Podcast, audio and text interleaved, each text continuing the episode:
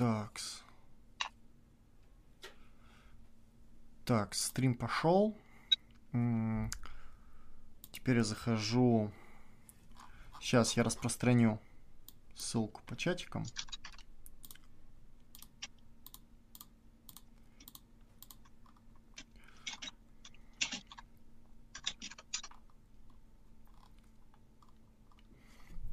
Угу.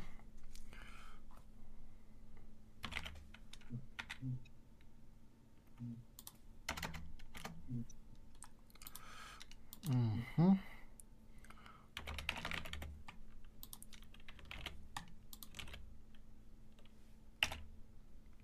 Угу.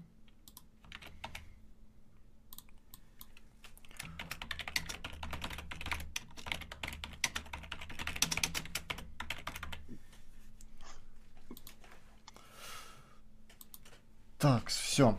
Что у нас сейчас по стриму? Сейчас, всем привет. А, так, а, скажите, пожалуйста, как нас слышно? А, если слышно меня, напишите, пожалуйста, один. Если слышно хорошо Гамида, напишите, пожалуйста, плюс два. Гамид, скажи, пожалуйста, что-то. Раз, раз. Вот. Бытие ничто. Соответственно, если плохо, то минус один, минус два. Что за день сегодня такой, все стримят. Ну, видимо, много людей сегодня у нас это каждый четверг, каждое воскресенье. Плюс 2. Один. Отлично. Такс. Угу. Гамит, тебе часа э, хватит, либо чуть больше? Как, как ты плани- рассчитываешь? Слушай, ну я тебе присылал план ты мне задал задачу довольно такую нелегкую. Ага.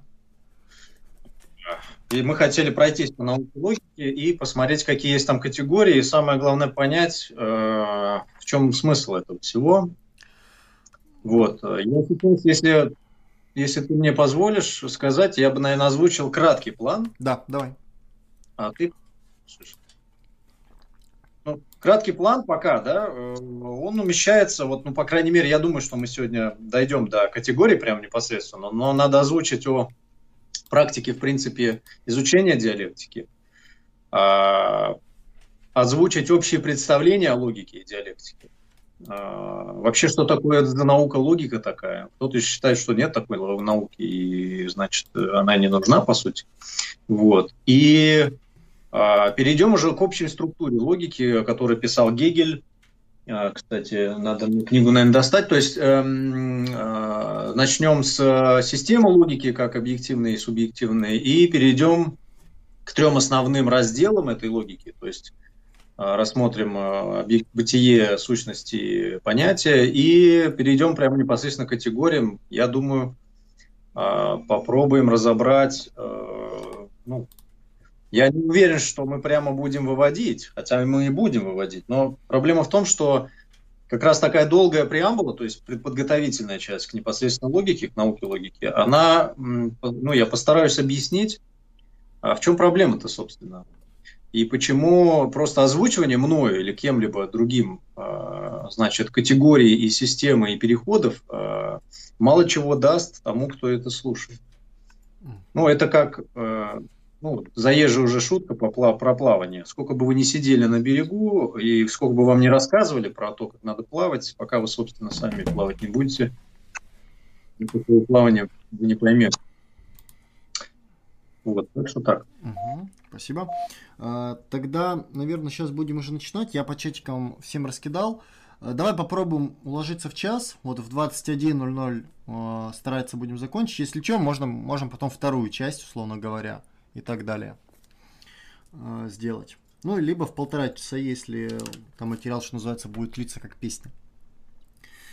Э, хорошо, тогда э, я буду следить за чатом. Если у кого-то по ходу того, что будет рассказывать Гамит, возникают вопросы, задавайте их в чате, я буду их собирать. Самые интересные вопросы, если они особенно по теме, и в основном по теме, буду их прямо сразу же по мере разобранного материала задавать. Ну и в конце, как скажем, традиционно у нас будут ответы на вопросы, если таковы будут иметься в целом по материалу и прочему, и прочему.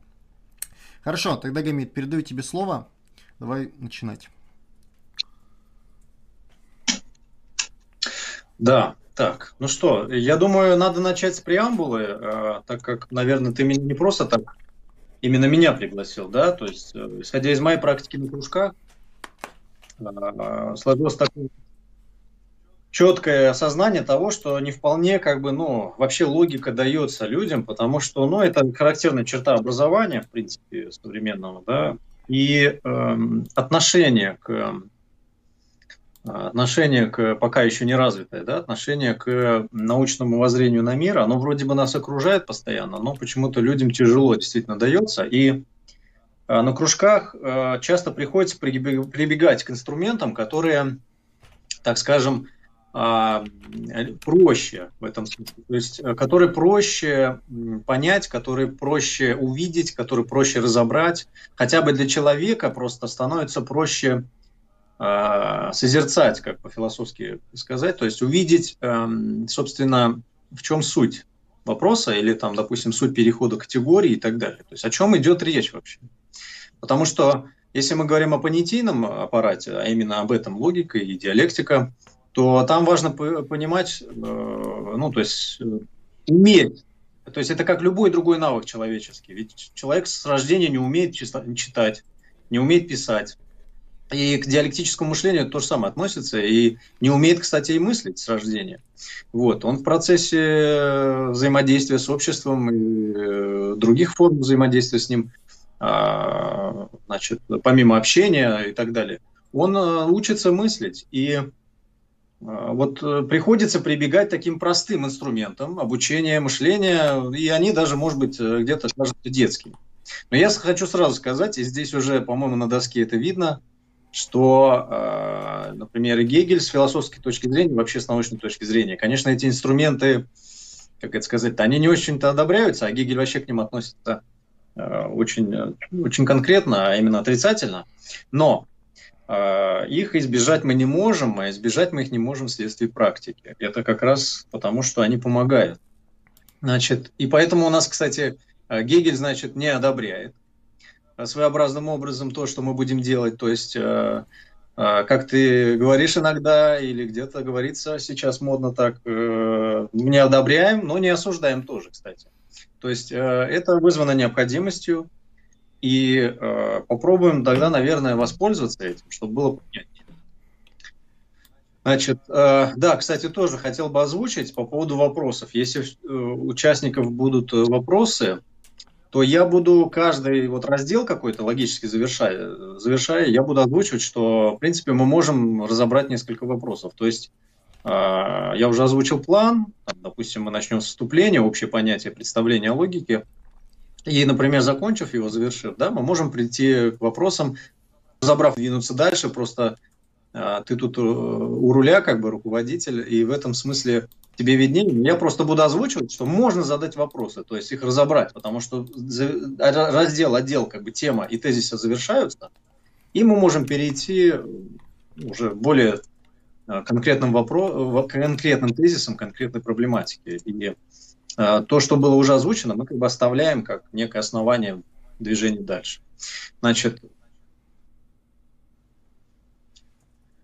Я думаю, тогда мы приступим. Да. И э, с чего хочется начать вступление? Да? Ну, уже не раз было озвучено, что логика – это наука о мышлении, да, есть определение, что наука – это правильном мышлении, правильных суждениях и всем прочем, да. Но э, самая прелесть заключается в том, что э, правильное и мышление здесь э, вопрос кроется в понятии правильное и понятие мышления, потому что если мы разберем, то вот если приходится прибегать сейчас к схеме уже, то есть как бы человек, то есть мы разобрали мышление, да, по определению логики, это мышление и правильность. То есть мы вот берем человека, я сейчас а, попробую разместить, во-первых, человека, раз мы рассматриваем мышление, а мы именно и рассматриваем в этом смысле как бы а, человеческое мышление. Ну пусть будет такой как раз, амеб, амебный, так сказать, неопределенный человек, как сейчас тоже принято в обществе, да. Значит, так, прошу прощения. Так, как его взять нам? Никак. Значит, эм, давай я сейчас сотру его. Ничего страшного. Значит, и еще раз размещу. То есть это кажется сейчас так смешно и по-детски, но, к сожалению или к счастью, приходится к этому прибегать. Вот у нас человек, это как бы мир идей представляет, символизирует сейчас человек, вот этот мир идей, мышления. И правильность. И э, такое понятие правильности, если мы говорим о науке, то мы всегда разбираем, ну и подразумеваем, что правильность имеется в виду некая независимая от человека правильность. То есть в этом смысле то, что является правильностью или правильным априори, по определению. То есть не я могу сказать, что я правильно мыслю, а некий анализ внешний, а, некое исследование, некое научное, значит, э, инструментарий, научные э, действия, э, скажем так, принятые в науке, они подтверждают или опровергают правильность моего мышления. Правильно? То есть некая правильность. И в этом смысле оно как бы подразумевается, что есть субъект, вот я, человек или мышление, здесь символ просто человека, и некая правильность, под правильностью мы возьмем объективное. Ну, допустим, я просто не нашел а, ничего более или менее ну, подходящего под а, символ значит, Вселенной, но вот нашу, значит, наш Млечный Путь, так, что такое происходит? Ага. Так, давай еще раз сотрем. То есть наш Млечный Путь, допустим, символизирует некую вот эту вот объективность. То есть правильность.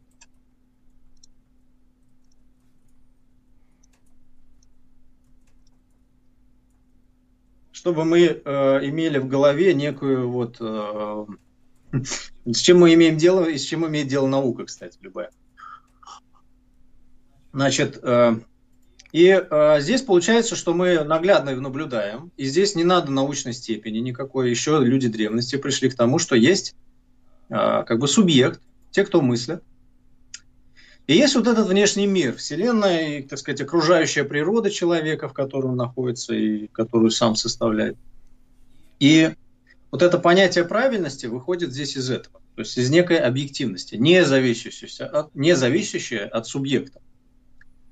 И мы, получается, переходим как бы вот этим вот двум разным вещам.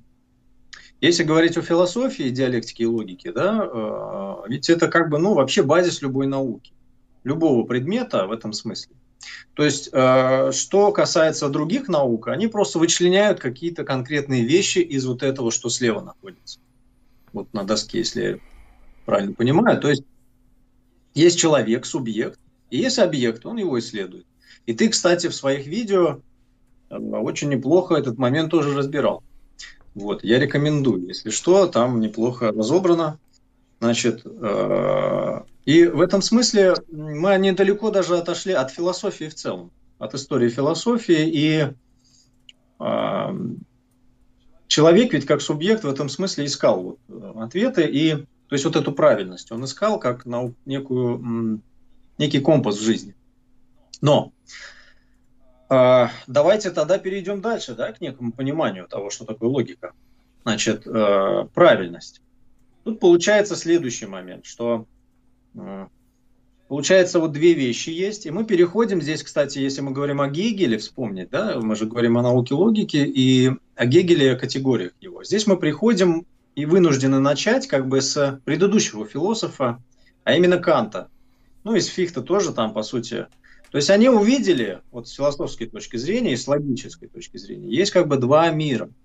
Есть внешний мир, объективный, не зависящий от человеческого познания и знания и мышления.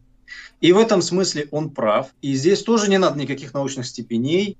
Ну, достаточно, я не знаю, посмотреть на то, как растут деревья, взаимодействуют животные, природа и прочее. Э, уедете своего дома, квартиры, неважно, где вы живете, приезжайте обратно, увидите плесень, увидите паутину, увидите еще много чего разного, хотя вам бы этого не хотелось, да? То есть есть некий объективный мир, жизнь, которая живет без вас в этом смысле.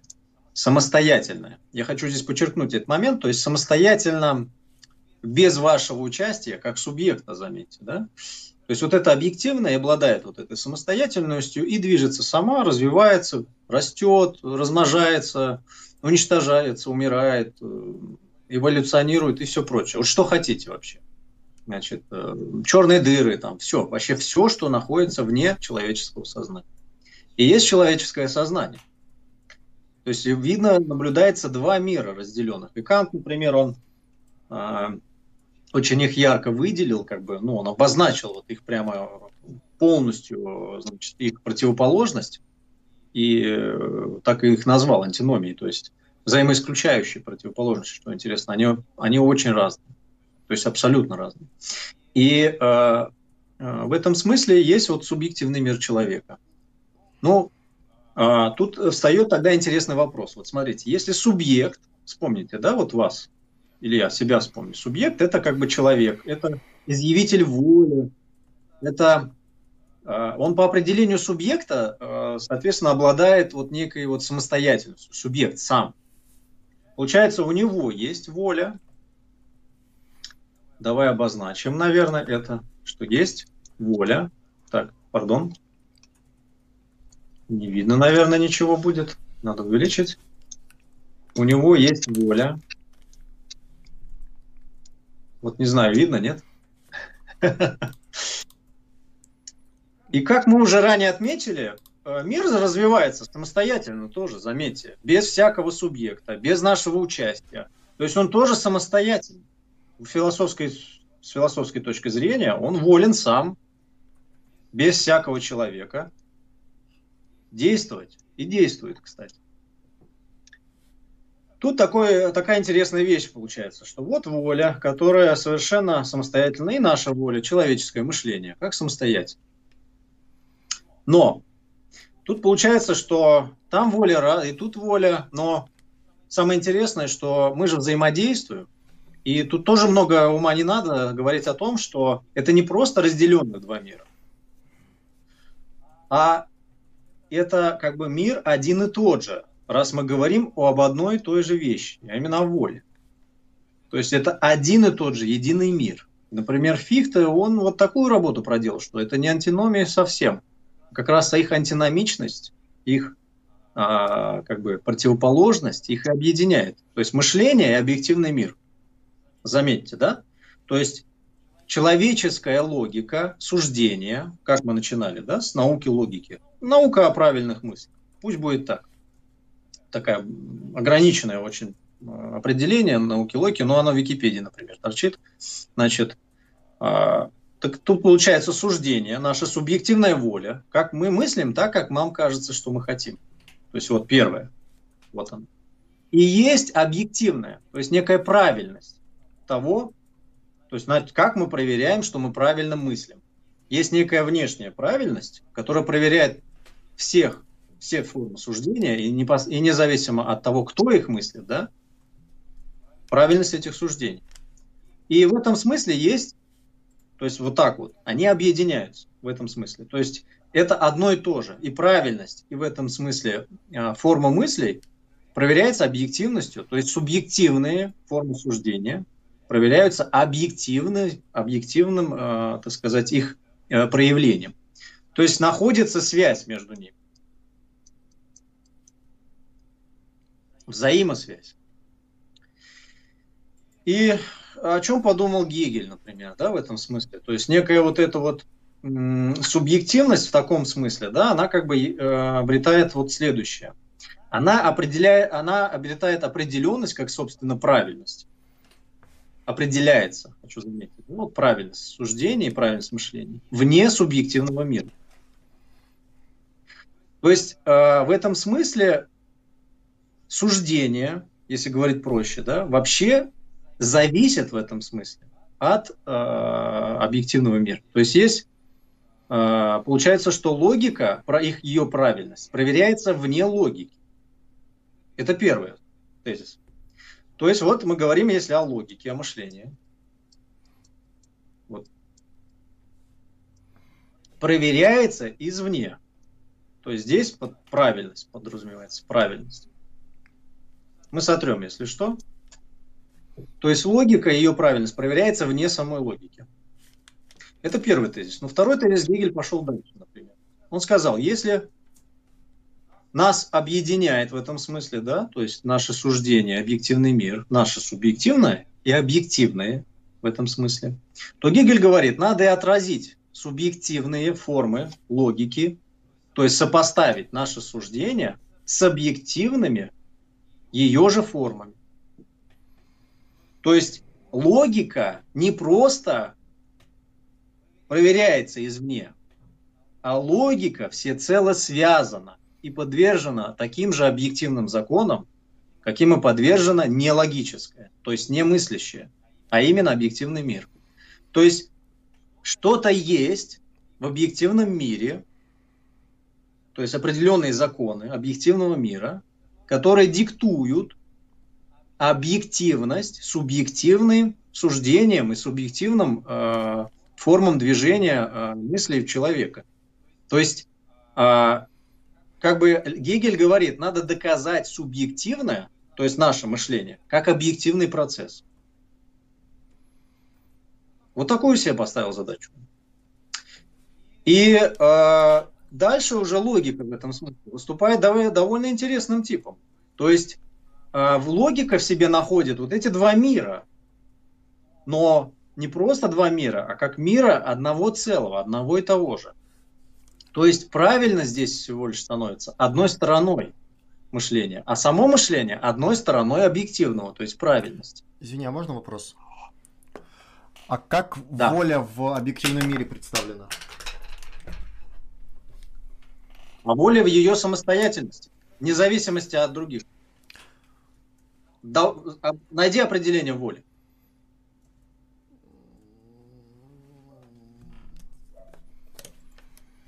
То есть э, воля не имеется в виду так субъективно, что человек, хоть, то есть хотелки, выражение хотелок. А воля уме, имеется, подразумевается в меню самостоятельность. То есть в этом смысле э, самоопределяемость. То есть объективный мир, мы же его как бы, ну, мы не определяем законы природы в этом смысле. То есть под волей мира То есть мы не говорим... подразумевается самоопределяемость мира.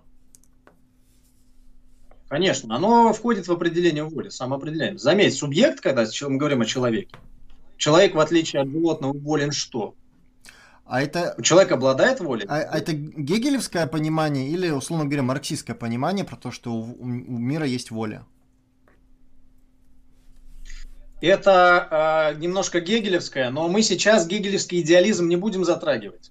Потому что мы говорим именно о позитивной его стороне, о науке логики, о категориях, о переходах, о том, о чем марксизм взял у него. Угу. Под волей объективного мира подразумевается его первичность, его определяемость всякого. То есть все вот это внешнее, вот это слева, что находится, определяет нашу волю и нашу логику. Заметьте, я это сейчас вывел не из марксистского определения логики, а из буржуазного определения логики, которое есть, например, в современных, в том числе, учебниках. То есть э, одностороннее, из одностороннего определения логики. Потому что если мы в таком смысле посмотрим, то получается, что, смотрите, если правильность определяет логику, да, правильно ли мы, научно ли мы мыслим, то есть мы говорим о науке, о, о суждениях, то получается, что есть же обратная связь. То есть получается, что логика проявляет себя во внешнем. То есть она сопоставляет себя с этой правильностью. То есть получается, что у нас две логики. Смотрите, раз правильность может выражать себя в логике, то есть быть здесь, правильная логика, то получается, что логика правильного тоже присуща. Здесь, то есть, есть логика. Гегель так, к такой мысли пришел. А дальше что получается? Что у нас есть логика объективного мира, а есть логика правильных суждений. И заметьте, тут выступает марксистское определение логики, что логика – это диалектическая логика. И вообще, с философской точки зрения, логика имеет два подразделения, скажем так. То есть в этом смысле, даже наглядно это видно. Это и выходит из Канта. Тут Гегель ни при чем с Марксом. Даже из, Хан, из Канта. И почему я говорил, что это довольно сложный труд, да, вот ты мне попросил вот об этом рассказать. Значит, тут ведь э, сжата история развития мышления на протяжении многих тысяч лет. То есть то, что кажется сейчас вот довольно простым вроде бы на лицо, э, люди к этому очень долго шли. Так же, как и люди шли сотни тысяч лет до того, как и научились делать инструменты прежде чем брали просто палки и камни. Вот. Значит, получается, что у нас есть логика э, правильных суждений и логика объективного мира. Но э, как эта логика разделяется внутри логики о науке? Смотрите. Первое. Э, выступает она как первая, да, логика содержания. То есть, что тут интересно, да, вот можно в принципе, я сейчас завершу раздел, но хочется вот таким тезисом, к такому тезису перейти. То есть вот уже наблюдается на лицо, да, как бы два неких отдельных, точнее связанных, взаимосвязанных мира, именно раздел логики. То есть первое – это логика правильного суждения. Это одностороннее рассмотрение, это верно. А, но как суждение проверить, что оно правильно? Просто сказать, что оно правильно? Поэтому оно подтверждает собственную правильность в объективном мире. Еще раз хочу заметить, оно подтверждает свою правильность в объективном мире, то есть находясь объективно, независимо от суждений субъекта. Иначе ее не проверить никак. Я что думаю, что хочу, то и думаю. Я как захотел, так и будет правильно. Это субъективная сторона. Объективная, что как бы я ни хотел, есть что-то правильное, независимо от того, как я хочу. То есть я хочу взять и полететь, но, к сожалению, я не могу. Это вот к вопросу физики, механики. Но почему-то часто ученые или люди э, предвзято и очень неправильно относятся к логике, то есть к суждению. А вот э, почему я как хочу, так и думаю, может быть. Если в таком смысле думать, тогда получается, что нету объективного такого процесса, как субъективное мышление. То есть субъективного нету в мире вообще. То есть мы все субъекты непонятно чего. И Гегель рассматривает именно эту взаимосвязь. Давайте тогда, а, то есть а, Гегель рассматривает а, субъективное мышление как объективный процесс. Это вот такой тезис, да? И между а, субъективной стороной этого процесса и, объективной, а, и объективным его проявлением есть взаимосвязь. Взаимосвязь это находится и в субъективной его стороне. То есть вот мы здесь на схеме отметили, да? Еще раз, Гегель не одобряет схемы, но нам приходится. И его объективная сторона тоже есть.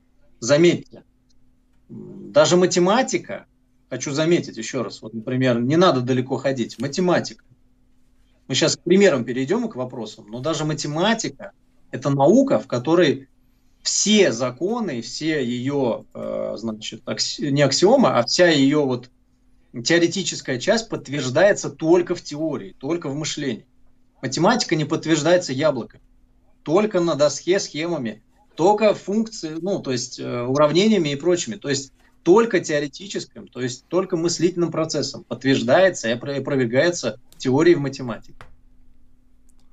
А к логике почему-то, как к математике, она не относится. Вот это, кстати, странное, предвзятое отношение. Ну, потому что, кстати, если математика в школе преподается, а, как вот эта односторонняя логика, да, то есть э, э математика в этом смысле это очень развитое численное выражение, то есть численная правильность, если говорить проще, вот по-философски, да, то есть она, э, математика по определению количественно, количественная, наука о количественных взаимосвязях и геометрических формах объективного мира, заметьте, да, но э, и геометрические фигуры, и все математическая, значит, теория находятся только в головах людей. Ну, в природе нету прямой линии, нету треугольников и так далее. То есть даже если человек попытается сделать идеальный треугольник, он совершенно не будет идеальным. А, то есть идеальным в том смысле, что то есть точно совпадать с э, теоретическим треугольником. Вот, значит, э, перейдем. В этом смысле я заканчиваю раздел. То есть мы сейчас начнем раскрывать общие понятия логики, которые как раз разбирал Гегель. То есть уже более конкретно углубляться. Если есть вопросы сейчас на данном этапе, может, возражения, мы бы хотели их разобрать. И, ну, я бы хотел. Ну, лю... если можно. Люди в чате... Если Люди в чате не совсем вот поняли как раз-таки вопрос про объективность воли, а, поэтому, собственно, его задал. Вот чья воля? Ну вот эта свобода, самость. Как мы можем понять самость вот эту у материи, так назовем? Очень просто, она является в этом смысле причиной всего. Она самостоятельно, независимо от чего-то другого, действует и развивается. Ну, ну хорошо, давай так. А, животное является субъектом в этом смысле, то есть мыслящим. Ну, вот в чате, в частности, да... животное. В, в чате, в частности, задают вопрос, есть ли у животных мышление. Мышления у животных нет. Понятийного мышления, как у человека, нет.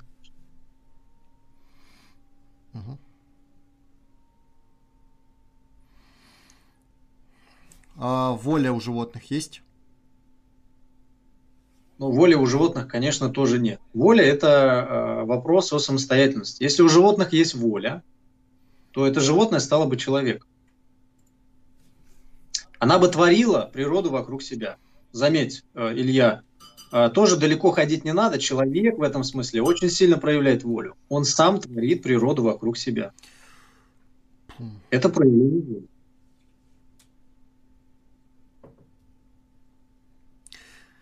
Есть примеры, э, когда животные изменяют природные, бобры, вороны, там, вороны в смысле, э, и так далее. То есть, но э, это есть не проявление воли, оно не свободно в этом смысле.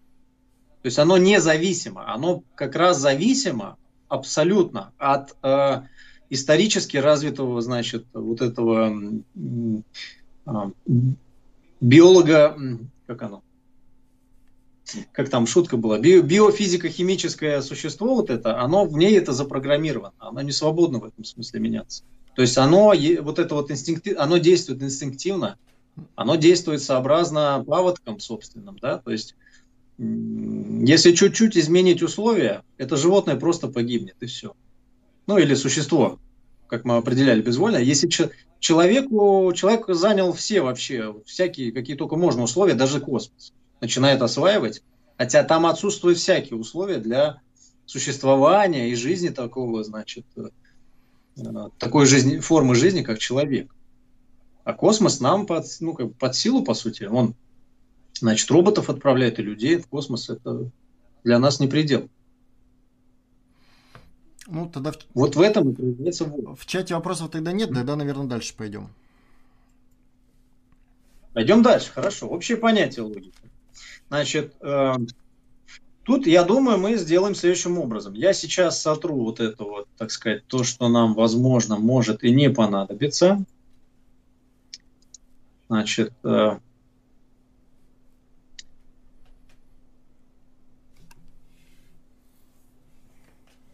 А ну давай я сотру все, буквально сейчас это недолго.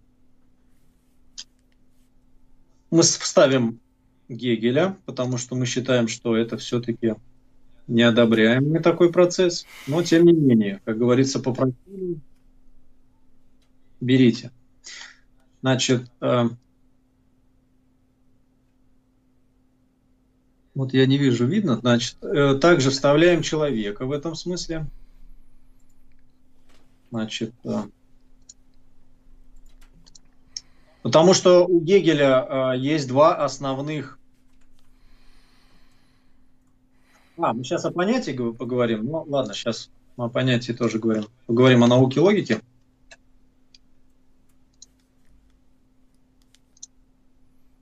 Я просто оставлю, чтобы было. Значит, вот так вот. Так уж сложилось исторически, и так сложилась наука. И хочу заметить, так действует любая наука. То есть есть объективный предмет, который исследует человек – и есть теория, которая прямо отражает тот самый объект, который диктует ему правильность этой теории. Заметьте логику здесь. Она присуща любой науке. Я даже больше скажу. Она э, присуща и до научному пониманию мира, то есть религиозному. Посмотрите историю развития мифов. Ну, историю мифологии, например, древнегреческой. Она классно показывает в мифологической форме, как люди относились, именно как люди понимали мир. Вот. И там, в принципе, тоже э, значит, в определенной степени прослеживается история развития мышления человека, то есть э, история развития э, мышления в этом смысле, история развития логики. Вот. Значит, ну и э, понятие, да, логика. Вот сейчас перед нами она пока просто выражается в простом отражении, да, мира в сознании людей и обратно. То есть взаимосвязь субъективного понимания мира человеком. Значит, это тоже, по-моему, всем известно и довольно понятно. Значит, э, но в первом приближении как бы наука э, как формальная логика, которую принято называть логикой, да, она рассматривает только внешнюю сторону. То есть правильность вот этих выражений именно в нашей голове, то есть правильность наших суждений. Но так как она также и объективный процесс, у нее есть другая сторона у логики. То есть у мышления есть другая сторона. У мышления есть другая сторона, и она, и она как бы вот, смотрите, заметьте логику, она диктуя правильность наших суждений – и диктует сам логически э, понятийный аппарат человека. Ну, заметьте, смотрите, помнишь, ты в своем видео говорил про категории? Я не помню, в каком видео ты говорил о категориях, и в каждой науке категории, понятийный категориальный аппарат собственный, свой. Критика Садонина. То есть, смотрите. Угу. А? Ролик с критикой Садонина. Да, возможно. То есть объективные э, знания, объективные э, вещи, такие как, например, математические формулы, да, физико-химические какие-то реакции, явления и прочее, формируют в каждой дисциплине собственный категориальный аппарат, собственный категориально-логический аппарат. И логика химии совершенно может не совпадать с логикой э, физики или логикой э, вообще. Но э, тут важно заметить, что здесь все равно есть две стороны субъективное и объективное. Объективное, которое диктует правильность субъективной стороне или субъект, который изучает. А субъект проверяет свои суждения, свои конструкции, свою логику, которую он пытается понять, через вот это объектив. И тут получается, что как бы как будто у нас две логики, да? Но исторически так уж развилось, что эти две логики носят э, следующие названия. Первое – это формальная логика. Это которая как раз логика у нас в голове. Логика правильных суждений, формальная, она именно формы. То есть о формах, что это значит о формах? То есть она э, проверяет только правильность суждений о них, но неправильность э, не отражает правильность самой правильности, то есть истины, которую она содержит. То есть это к чему я говорю? А, то есть вот мы отображали две стороны и формы в этом смысле, да? То есть мы в своей голове отражаем объективные вот эти вот процессы и называем это логикой. То есть в этом смысле у нас субъективно. Так, секунду. Сейчас на схеме просто хочу отразить. Вот так, так, так, так, не то. Субъективная логика и объективное явление, да, в этом смысле. То есть она диктует правильность, субъективную логику. Исторически и, э, значит, философия, это называлось первое, это формальная логика. Так, давай назовем ее так, формальная логика. Формальная. А логика объективного мира то есть логика, которая э, давала содержание правильности суждению, называлась диалектикой. И хочу заметить, что она существовала еще ну, практически со самого рождения философии, с Парменида точно. А может быть, и, то есть некоторые философские наброски были еще у Фалеса, а кто знает еще когда раньше. То есть это не какое-то новое изобретение у Гегеля.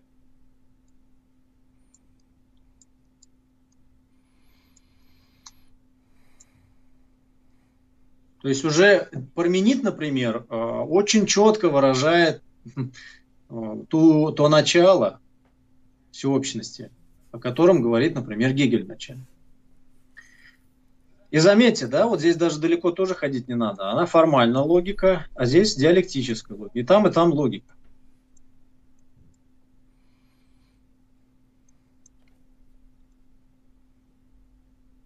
То есть это одно и то же, только, как мы уже ранее отметили, а, в разных своих, так сказать, проявлениях.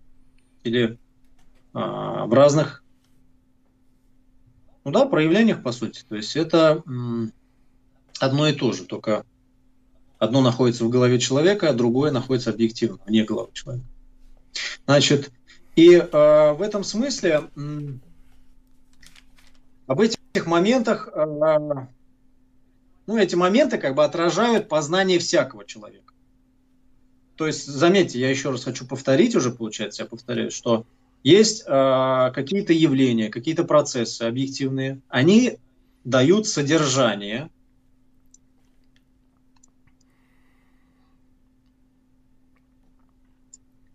Так, коряво, но это мышка дергается. Содержание. А это форма. То есть содержание, например, химика, химиологи, химических процессов диктует логику науки, химии об этих процессах. То есть диктует, собственно, логику, форму, в которой будет человек выражать категориальный тот самый аппарат, как он будет выражать теорию этого содержания, а именно процесса. Содержание внешнее, еще раз, как мы уже ранее отметили, форма. Я прошу прощения, что вот так приходится коряво писать, но у меня что-то мышка дергается. Значит, из-за коврика или чего-то еще. Вот. Но это одно и то же. То есть заметьте, да, то есть это всего лишь отражение, взаимосвязано, как мы уже ранее отметили. Значит, и далее мы уже, в принципе, то есть здесь тоже можно разобрать вопросы, если есть вопросы. А, потому что мы дальше перейдем уже о, к непосредственно науке логики, то есть к работе Гегеля. В чате вопросов вроде бы нет. Там спорят mm-hmm. про то, было ли сознание у неандертальцев, кроманьонцев.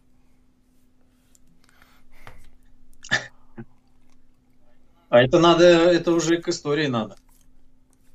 То есть... Э... Лю- люди просят быстрее перейти к категориям. Ну, хорошо, сейчас перейдем. Значит, э, ну давайте разберем тогда пару слов. Все равно надо сказать об общей структуре э, значит, науки логики. Первая – это общая структура разделена на два раздела основных. Это объективная логика. Это из этого, понимаете, то есть не из просто из головы Гегель взял, а из того, что есть такие два момента – природе, субъективно-объективно, он объяснил это как единый процесс. То есть, э, то есть он, он объяснил взаимосвязь вот этого всего. Причем неважно, какое содержание, и неважно при этом, какая форма. То есть всеобщее взял содержание, поэтому всеобщая форма получилась. Значит, э, есть объективная логика, то есть это категория объективного мира – которых э, человек отражает мир. И, э, как уже было сказано, оно едино с мышлением в этом смысле. То есть, как мы проверим правильность суждений, логики? Только объективными процессами. Значит, и субъективная э, категория, о, субъективная логика – это категория мышления, именно форма вот этих отражений, форма отражения вот этого содержания, которое человек, собственно, отражает в своей голове. Значит, и э, в этом смысле оно есть понятие по Гегелю, мышление, сознание, как хотите. Вот, то есть тут это не имеет э, в этом смысле значения. Более конкретной формы мы разберем. Значит, э,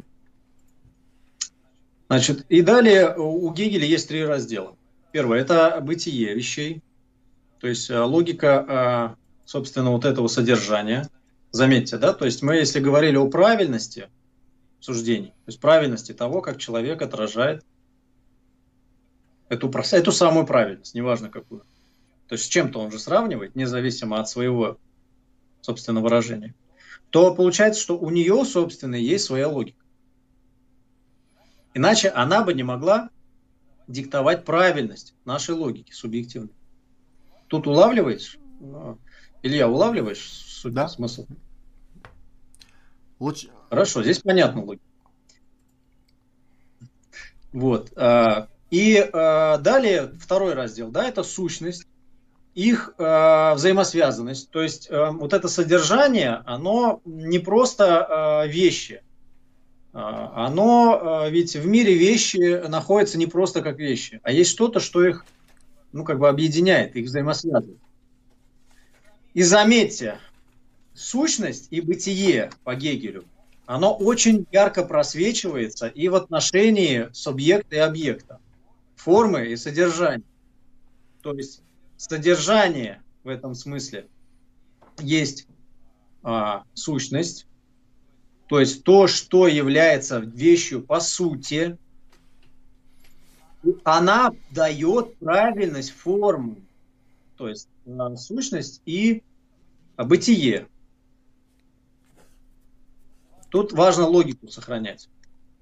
То есть тут уже без схем не обойтись. То есть начинается диалектика. То есть э, мир сам по себе, в нем есть сущность, это взаимосвязанность вещей, и бытие – это сами вещи в своем многообразии. А еще есть третий раздел – это понятия у Гегеля. Понятия, он называет их всеобщностью. То есть понятие, именно понятие, да, как в этом смысле субъекта, оно, а, только оно и может э, объять это все как целое, как тотальность. То есть в понятии, вот э, в субъекте, э, может понятие, то есть и поэтому наука, она в этом смысле сила.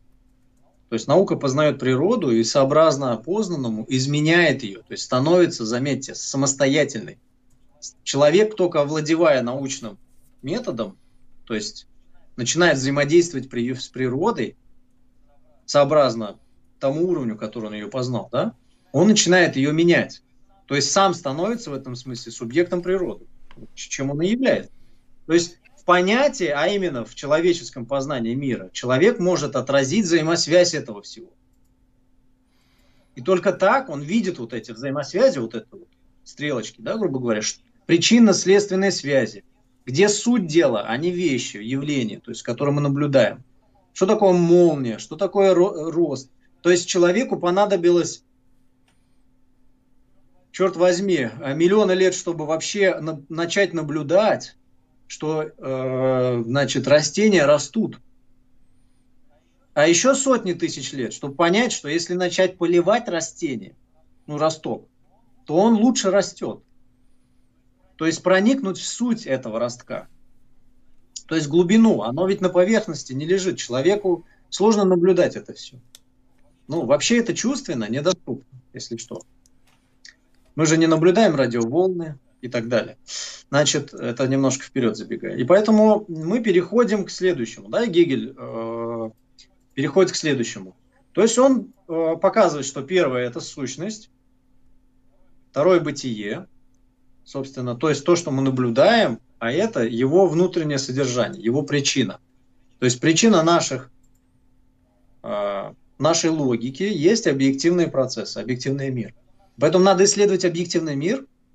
К чему приходит Гегель? Надо исследовать объективный мир. И это, кстати, вообще первая философская идея, что надо исследовать объективный мир.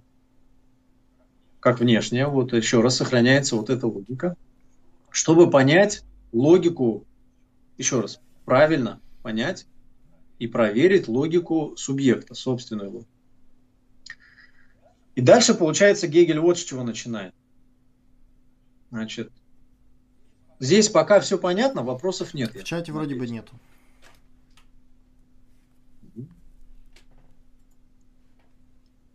Так, я думаю, надо стереть и перейти теперь к категориям.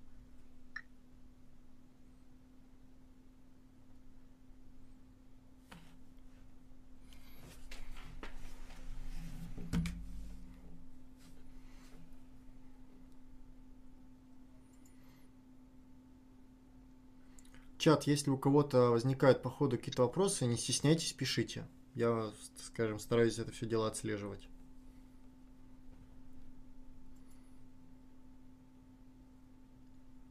Так, хорошо.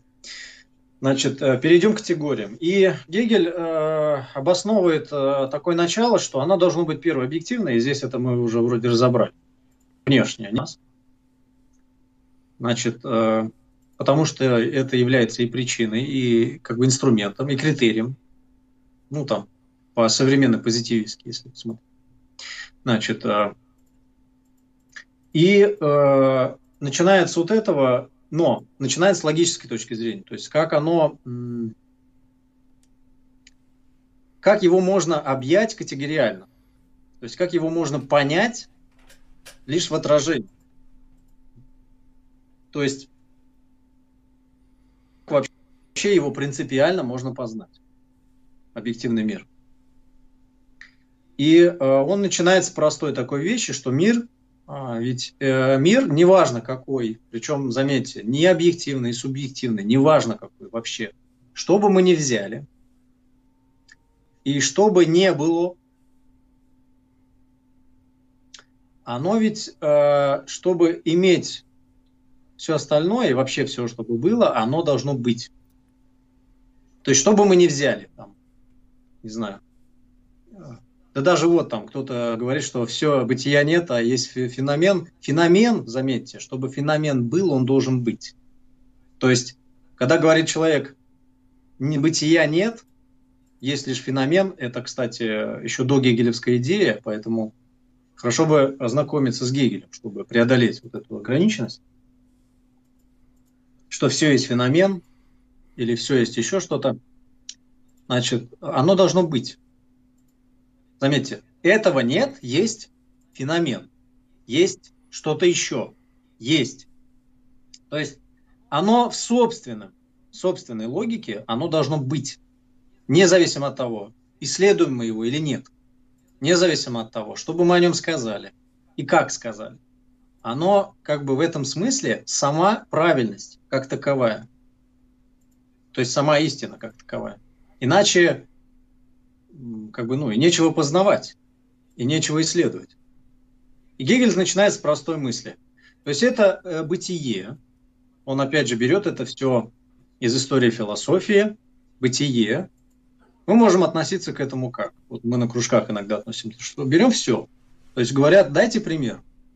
В этом смысле абстрактно Гегель начинает и говорит, что это относится ко всему. Вообще все. Приведи пример чего-нибудь не всего. Если э, ты хочешь. Может, в чате такие есть. Кто бы мог привести пример не всего? Ну, там еще чат должен расступлиться, плюс задержка на Ютубе. Mm-hmm. Чат, если что, ожидаем пример э, всего и ничего одновременно. Посмотрим. Нет, нет, пример чего-либо. Чего... Что не все. Да. Что не все. Ну, чат думает, давай, наверное, дальше. Давай, да, такого нет на самом деле.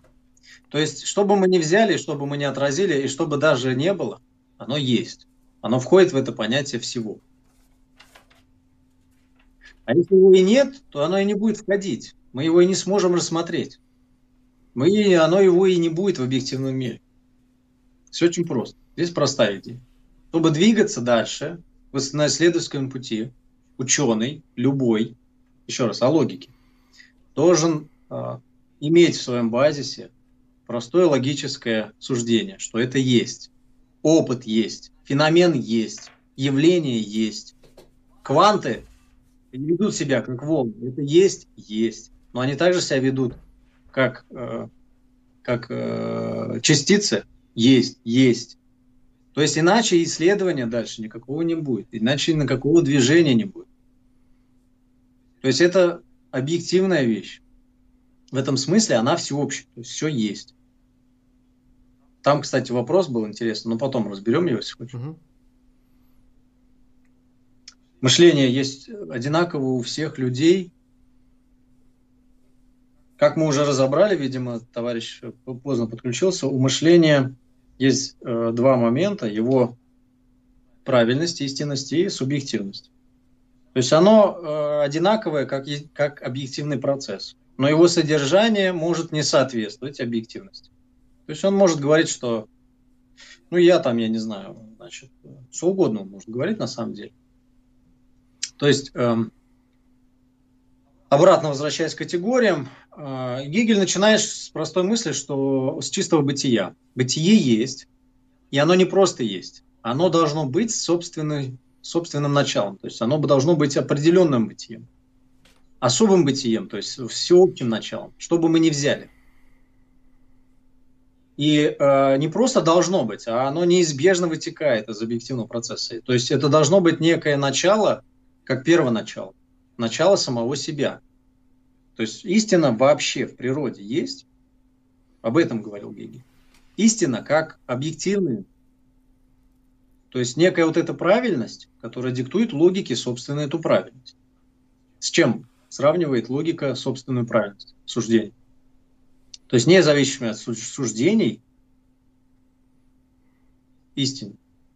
И э, он начинает с чистого бытия. Почему? Вот здесь, кстати, интересно, что он говорит о чистом бытие. Но ведь если мы скажем, что начало есть чистое бытие, вот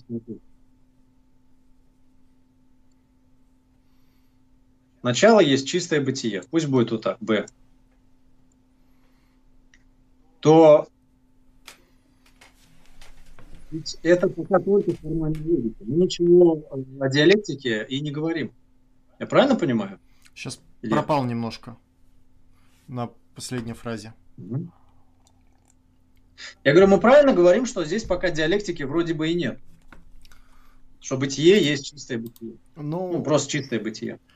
Бытие, чистое бытие, это, ну, понятие чистого бытия я только у Гегеля на самом деле видел. В чате, ну, смотри. Сейчас, в чате предлага... предлагают, что не, ни, э, ничего не входит во все. Вот так написали. Ничего не входит во все? Ничего а, не входит во все, да. Да подожди, он же сам его включил вообще. Но это уже есть, да? Значит, это уже. А все? Все, а ничего. Не, получается, мы берем не все. Мы не берем это ничего. Не беря ничего, мы не берем не все. Ой, мы не, мы не берем все. Ну смотри, еще раз. Он говорит, ничего не входит в это все. Получается, мы не берем все. Угу. Если мы говорим обо всем вообще, то и в него входит, включая то, что он сказал. И независимо от того, что бы он не сказал. И независимо от того, чтобы он не взял даже. Дело не в том, что конкретно он сказал или не сказал. Значит, э, переходим к Гегелю обратно. Смотри, то есть там фор, простая формально-логическая мысль. Чистое бытие, то есть чистое бытие, есть начало.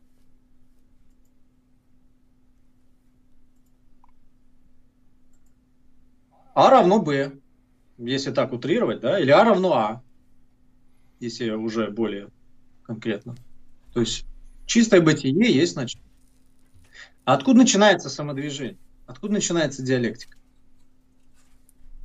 А диалектика начинается у Гегеля следующим образом, потому что он, кстати, берет это тоже из истории философии, но он просто своими переходами он подтверждает, собственно, да, что в этом и заключается истинность, в этом и правильность отношение объективного к субъективному. Первое.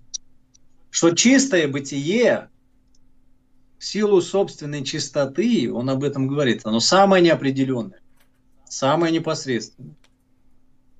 То есть она сама есть, непосредственность вообще, все вытекает из нее. Получается, что он и взял, получается, все вообще. Заметьте, чистое бытие то есть его чистота в его непосредственности, в его неопределенности. Оно само все определяет. Его оно не, оно не определено. Но получается, что он в этом заложил как бы самодвижение. Он раскрыл, точнее, самодвижение. Каким образом?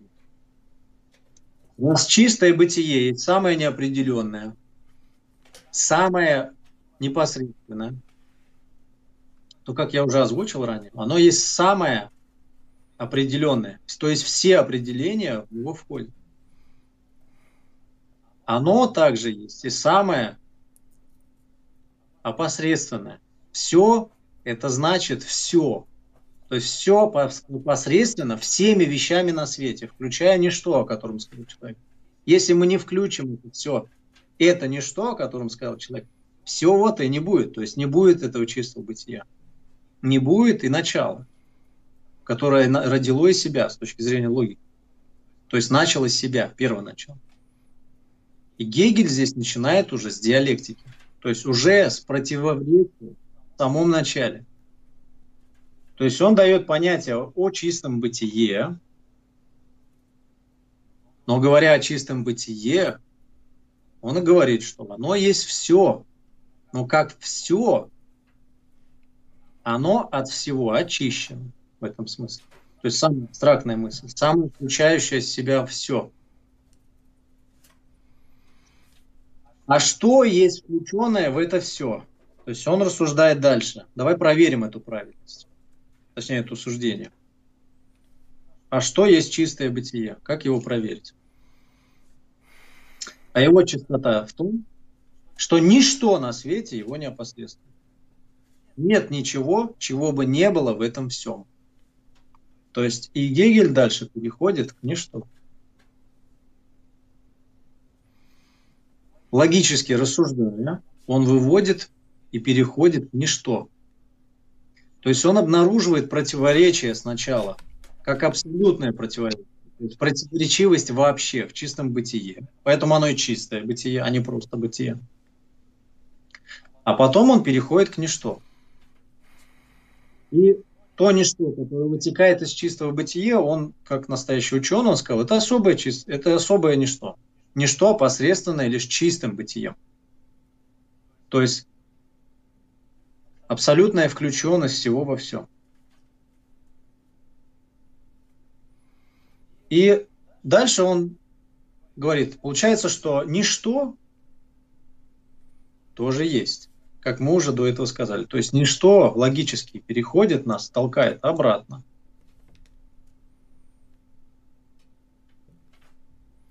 Но, пардон, а у нас получается, что хорошо, оно есть. Но оно есть как что? Бытие. Чего? Ничто. И обратно перетекает. Гегель. И получается, что у нас какое-то вот э, как бы противоречие. На самом деле. Бытие переходит в ничто, а ничто переходит в бытие. И что? То есть Гегель говорит, а, собственно, где здесь дальнейшее движение? Понятное дело, что мы обнаружили некое абстрактное самодвижение всякого вообще. То есть э, здесь обнаруживается разность в мире. Когда мы говорим обо всем, то э, все обо всем лишь можно сказать, что оно разное и все. То есть оно ничто своей разности. И Гегель говорит, что ну, здесь все-таки что-то есть. То есть он использует диалектику, а что такое диалектика э, по Гегелю, да, и в объективном мире? Диалектика это, это как бы, собственно, логика созидательного, логика, логика движения. Логика сначала движения, как неразвитого созидательного, потом а, изменение, логика изменения, далее логика развития и логика далее созидания. То есть положительного развития. То есть э, развитие, которое... И в этом смысле диалектика и показывает только созидательную, творческую часть. Поэтому и ученый любой, хотел бы он этого или нет, он пользуется диалектикой, сам этого не осознавая. То есть, э, ну, это все равно, что сказать, что, пардон, когда человек, э, значит, э, не за... Когда он запускает снаряд, ну, средние века, допустим, запускает требушетом снаряд, современный человек вполне логически, особенно ученый, физик, он вполне логично скажет, пардон, он пользуется гравитацией планет для того, чтобы запустить свой снаряд. Но он этим пользуется неосознанно. Он не знает о гравитации. Ничего. Это не значит, что объективно ее нет. То же самое относится и к диалектике. То есть э, в этом смысле Гегель говорит далее, как развивается логика. Логика далее развивается в том, что созидательного в итоге произошло. Произошло следующее, что, что созидательное следующее. Созидание, во-первых, заключается в снятии. То есть Гегель сказал, и в философии есть такое понятие снятия, но оно происходит и в природе так. То есть происходит что? Чтобы что-то создать, оно должно разрушиться, то есть перетечь в другое. Но тут Гегель говорит, и логи, логика нас подталкивает. Смотрите, если мы берем бытие, то оно тут же перешло, оно не переходит, оно уже становится ничто. Но, но размышляя, рассуждая о ничто, мы переходим к бытию. Получается, что в первом случае нет ни бытия, а во втором нет ничто.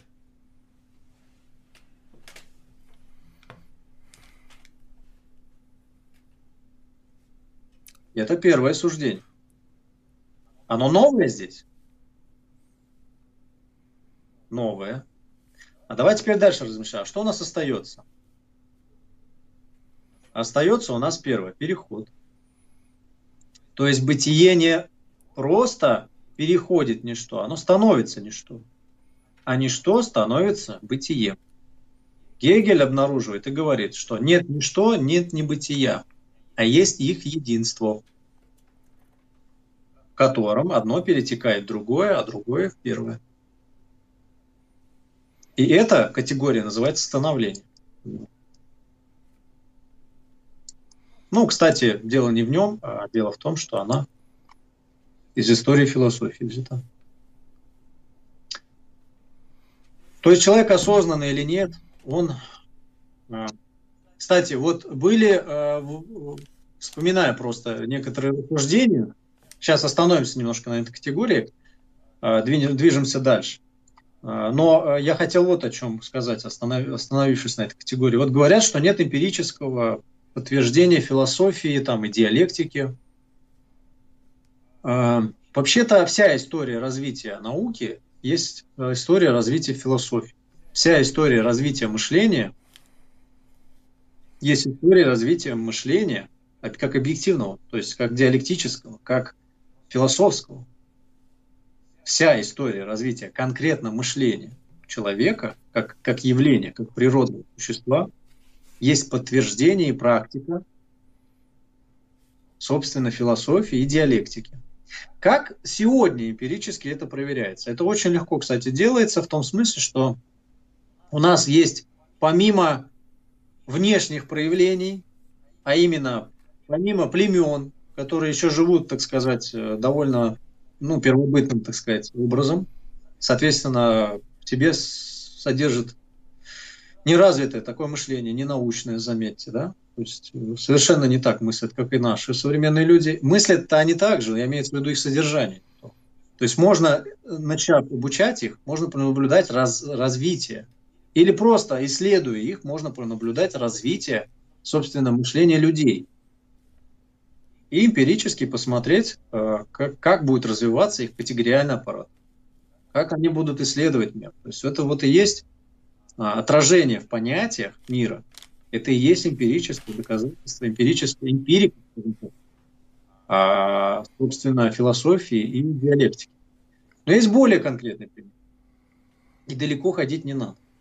И, например, советские философы, советские исследователи диалектики, они очень разумно взяли вот этот предмет для исследования.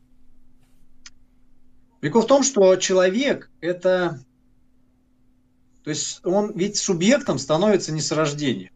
И это тоже доказанный факт. Не надо далеко ходить, и эмпирически уже давно тоже подтверждено, что если человек а, не будет, собственно, изучать науку, ну или хотя бы взаимодействовать с обществом, общаться в обществе после рождения, то он не вполне станет человеком. То есть он останется на уровне развития животных. Он не станет э, Э, не будет обладать э, речевым аппаратом. То есть он не будет говорить просто, если говорить простым языком. Он даже не будет ходить. Ему это совсем не нужно, это социально. То есть есть э, факты и наблюдения за людьми, которые как раз были оторваны от общества, и они просто оставались на уровне, так сказать, животных. Но по поводу эмпирического опыта. Так получается, что у нас, и это тоже далеко ходить не надо, еще раз, у нас получается, что каждый человек в процессе собственного развития, становления как человека, то есть после рождения, потом детства, юношества и уже, так сказать, зрелости, проходит все этапы развития человечества с точки зрения развития мышления. Заметьте, у ребенка мышление не сразу развивается. То есть у него сначала, после там, рождения, буквально вот несколько месяцев, у него это все ведь э, практически, ну, как вот инстинктивно, как у животных. Он, он рефлекс, рефлекторно тянется к соску, он все берет в рот и так далее. Он не думает об этом, он и не может думать. У него не развит еще ни мозг, ни собственное мышление для этого. И советские ученые, они просто наблюдали, как развивается мышление. И оно очень, очень логично, очень по-научному развивается. Независимо от того, значит, э, кто родился, слепой, глухой ребенок, глухонемой, слепо-глухонемой, неважно. Если у него даже нет никакой связи с миром, имеется в виду э, привычный для человека, да, э, визуальный, э, слуховой, значит, э, речевой, то мышление – это объективный процесс, не зависящий от чувств и воззрений и идей конкретного человека. Значит, переходя к становлению, значит, э, то есть каждый из нас есть подтверждение науки логики, если говорить точно. А именно, более конкретно, э, научное понятийное мышление, оно всегда подтверждает науку. Просто у ученых, что интересно, да, вы можете наблюдать, у ученых э, свои ученые, свои работы, которые не исследуют и не занимаются философией, они об этом, то есть о диалектических вот этих вот связях, обнаруживая их в своих опытах, да, то есть создавая новую теорию, говоря там эврика, они говорят об интуиции или о, значит, о каком-то прозрении. То есть они не понимают, Э, что толкнуло их, собственно, на новые, э, на, новые, на новую теорию, на новое знание, не понимают, что их толкнуло на это уже то, с чем они имеют дело. То есть оно противоречиво в своей основе. Так, переходим тогда еще раз к категории. Значит, становление. И э, получается, что становление есть единство бытия и ничто. То есть мир, э, если говорить э, по-гегелевски, опять же, да, мир просто движется. Здесь пока нам, перед нами встает, ну, пока еще не движение, прошу прощения. Но давайте мы понаблюдаем. Сейчас мы к движению перейдем. Вот есть бытие, то есть весь объективный мир или все. Все, оно переходит в бытие, ничто, оно становится. Но у нас получается, что нет ни бытия, нет ни ничто. Есть их лишь, лишь их переходы как становление. А получается, все, мы остановили как бы знания. Все, все. на этом можно остановиться или логика кончилась? Ну смотри, нет ни бытия, нет ни что, а это есть становление. Равно становление. То есть это формально. А давайте шагнем дальше. О чем говорит Гегель? Гегель говорит следующее. Гегель говорит, что раз оно есть становление, но оно также ведь есть и бытие, переходящее в ничто. То есть оно есть становление чего? В первом случае, смотрите, в первом, вот в этом случае. Я вот не знаю, на доске будет видно, нет? В первом случае есть, заметьте, то есть все не бытие, не ничто, а все есть становление. Это важно зафиксировать. Когда мы говорим о бытие, все есть становление. Ой.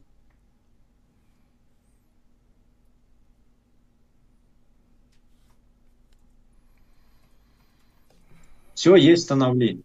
То есть, что бы мы ни взяли, оно бытие, переходящее ничто. Но оно ведь есть также, получается, что у нас не бытие, оно, его нет, оно стало ничто. А ничто его тоже нет, оно стало бытие. Получается, что у нас, раз все, бытие, все становление, у нас и сами переходы есть становление.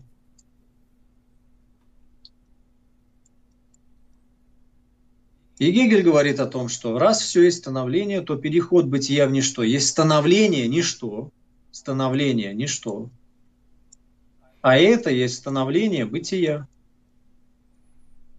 Получается, у нас становление не просто становление а становление бытия и ничто, как единым. Заметьте, уже тоже противоречие возникает. Но если мы логически порассуждаем, то что становится? И Гегель тоже рассуждает, а что становится, собственно? То есть, что это за... Во-первых, кстати, Гегель объясняет, что это есть движение. Единство перетекания одного момента в другое – Гегель говорит о том, что это с философской точки зрения есть движение. То есть это есть вообще всякое движение по своему определению. То есть что бы мы ни сказали, движение энергии, движение людей, движение денег, это есть единство двух моментов. То есть, что оно и бытие, то есть, что оно есть, что оно не есть. Если мы говорим о движении в пространстве, то мы говорим, где оно есть и где его нет и так далее.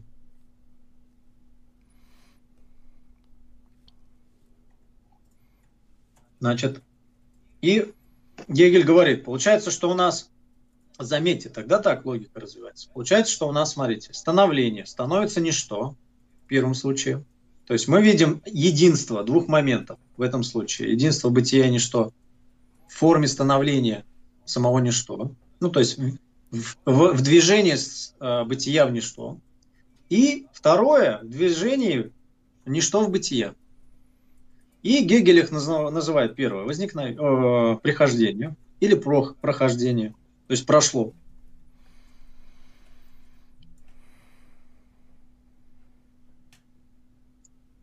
А, Илья, скажи, пожалуйста, еще разобрать можно, что тут у нас на схеме? Или уже нет? Э, Я Имеешь тогда в виду, читабельно ли? Да. Ну, я что-то могу прочитать. Я просто знаю, поэтому э, мне оно проще. А, ну, я думаю, те люди, которые интересуются, они понимают, что это прихождение возникновения. Я думаю, вот как на личному, ну, ты... вот там уже чистое. Хорошо.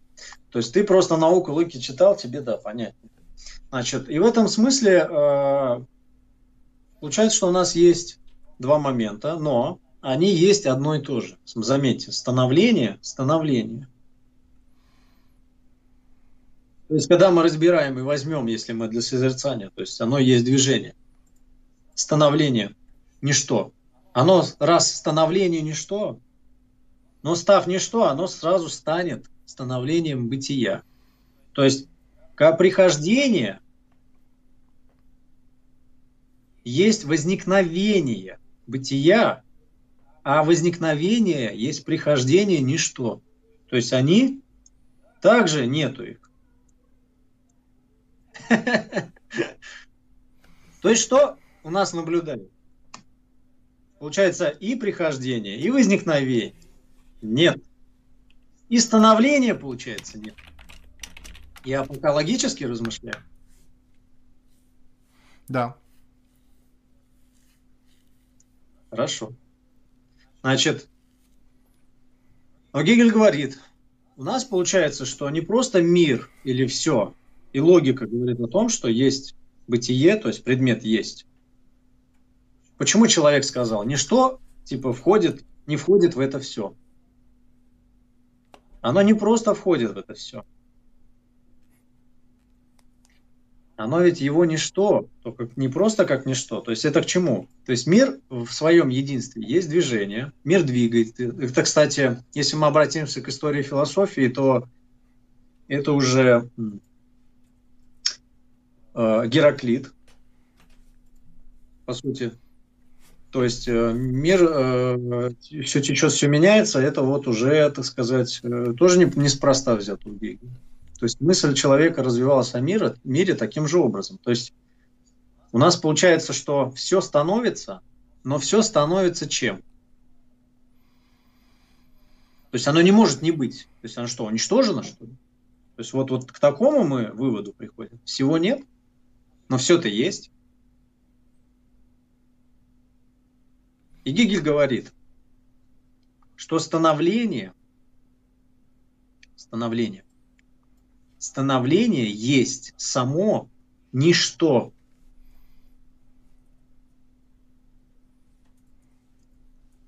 Но как ничто, как внутреннее движение бытия. Сейчас я сотру все. Только не просто бытия, а уже говорит опосредственное бытие, опосредственное, то есть содержащее в себе свое собственное движение, то есть наличного бытия. Так, я думаю, мы сейчас сотрем.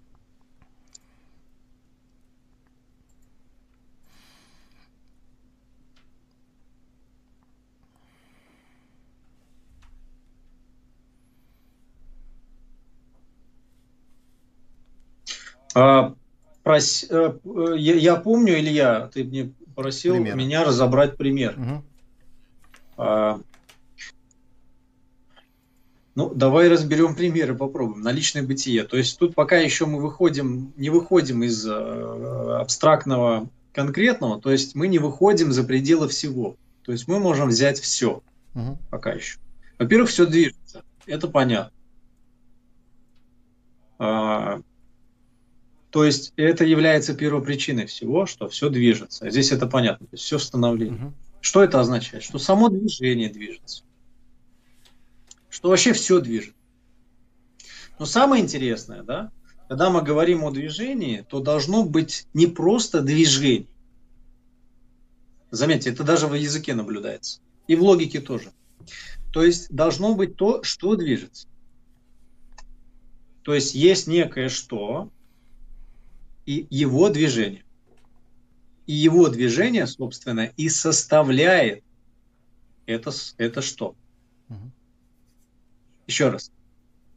То есть всякое, все что, все, что бы мы ни взяли, есть некое движение. Допустим, пусть будет это А.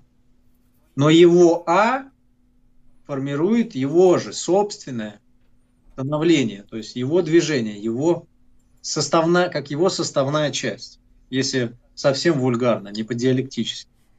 То есть, чтобы, собственно, А было не А, ой, было А, оно должно не быть А, то есть двигаться в этом смысле. Заметьте, смотрите. Даже в формальной логике это очень легко доказать. То есть как проверить правильность формальной логики? Только диалектически, на самом деле. А. Вот А равно А. Даже, даже круче. Давайте так. А. Вообще А.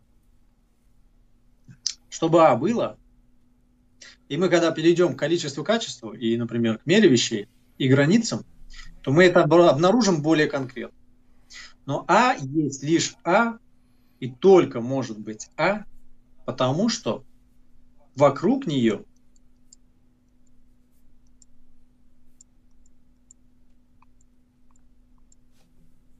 вокруг ее окружает, вот как получилось, к сожалению, плохо, но надо мышку другую, наверное, вот так. То есть вокруг нее это не А. И она именно поэтому есть А. То есть в ней, в самой, мы не вышли за пределы А. Но она лишь А, потому что она же и определяет себя через то, что она не все остальное. Она же не все остальное. То есть А не есть все остальное. То есть А ничто. Всего. Помните логику? Вот сейчас, если мы вернем обратно, все бытие и ничто. Все, что мы не взяли, есть собственное бытие, и в нем его ничто как составной части всего объективного мира вокруг нее. То есть все, что бы мы ни взяли, имеет в себе эти два момента. По Гегелю, по логике. Потому что, первое, если бы не было бытия а, момента, то есть если его не было, сотрем, то что мы тогда рассматриваем? Ничего. И нечего рассматривать. И нету движения, ничего нет. Что тогда ученые делают? Ну, оно же есть. Но оно есть также, оно же не все остальное. То есть оно диктует собственное движение в этом смысле.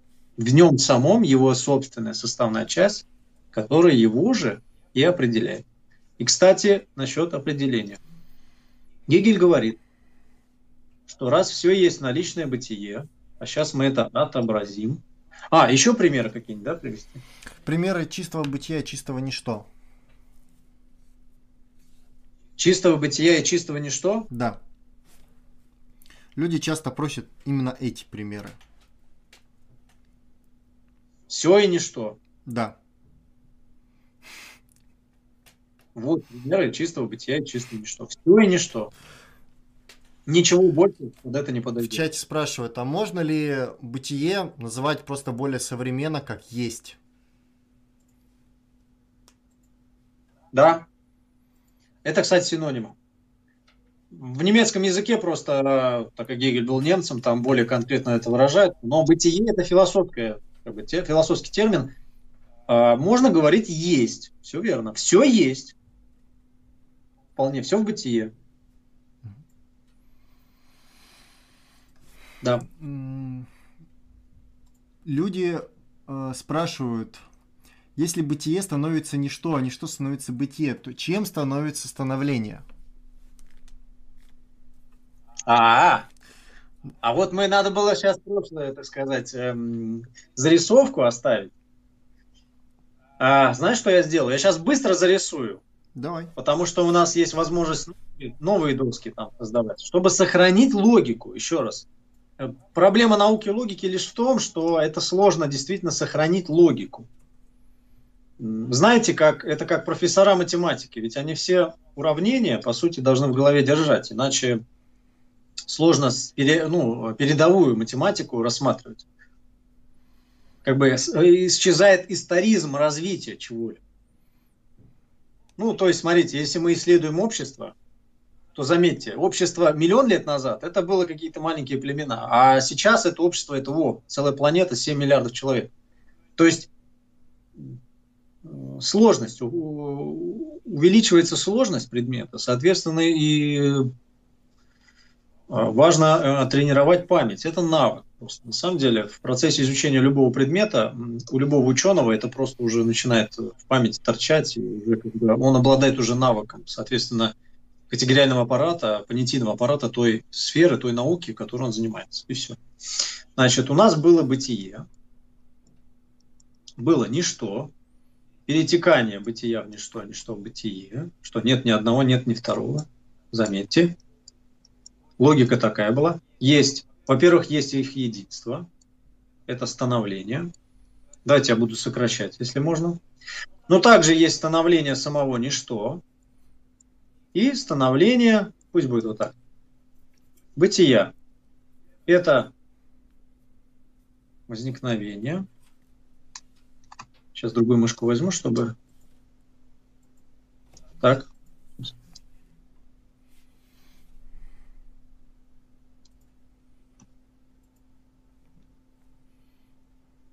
То что ж ты будешь делать? А, давай сделаем так. Сотрем просто. Возникновение.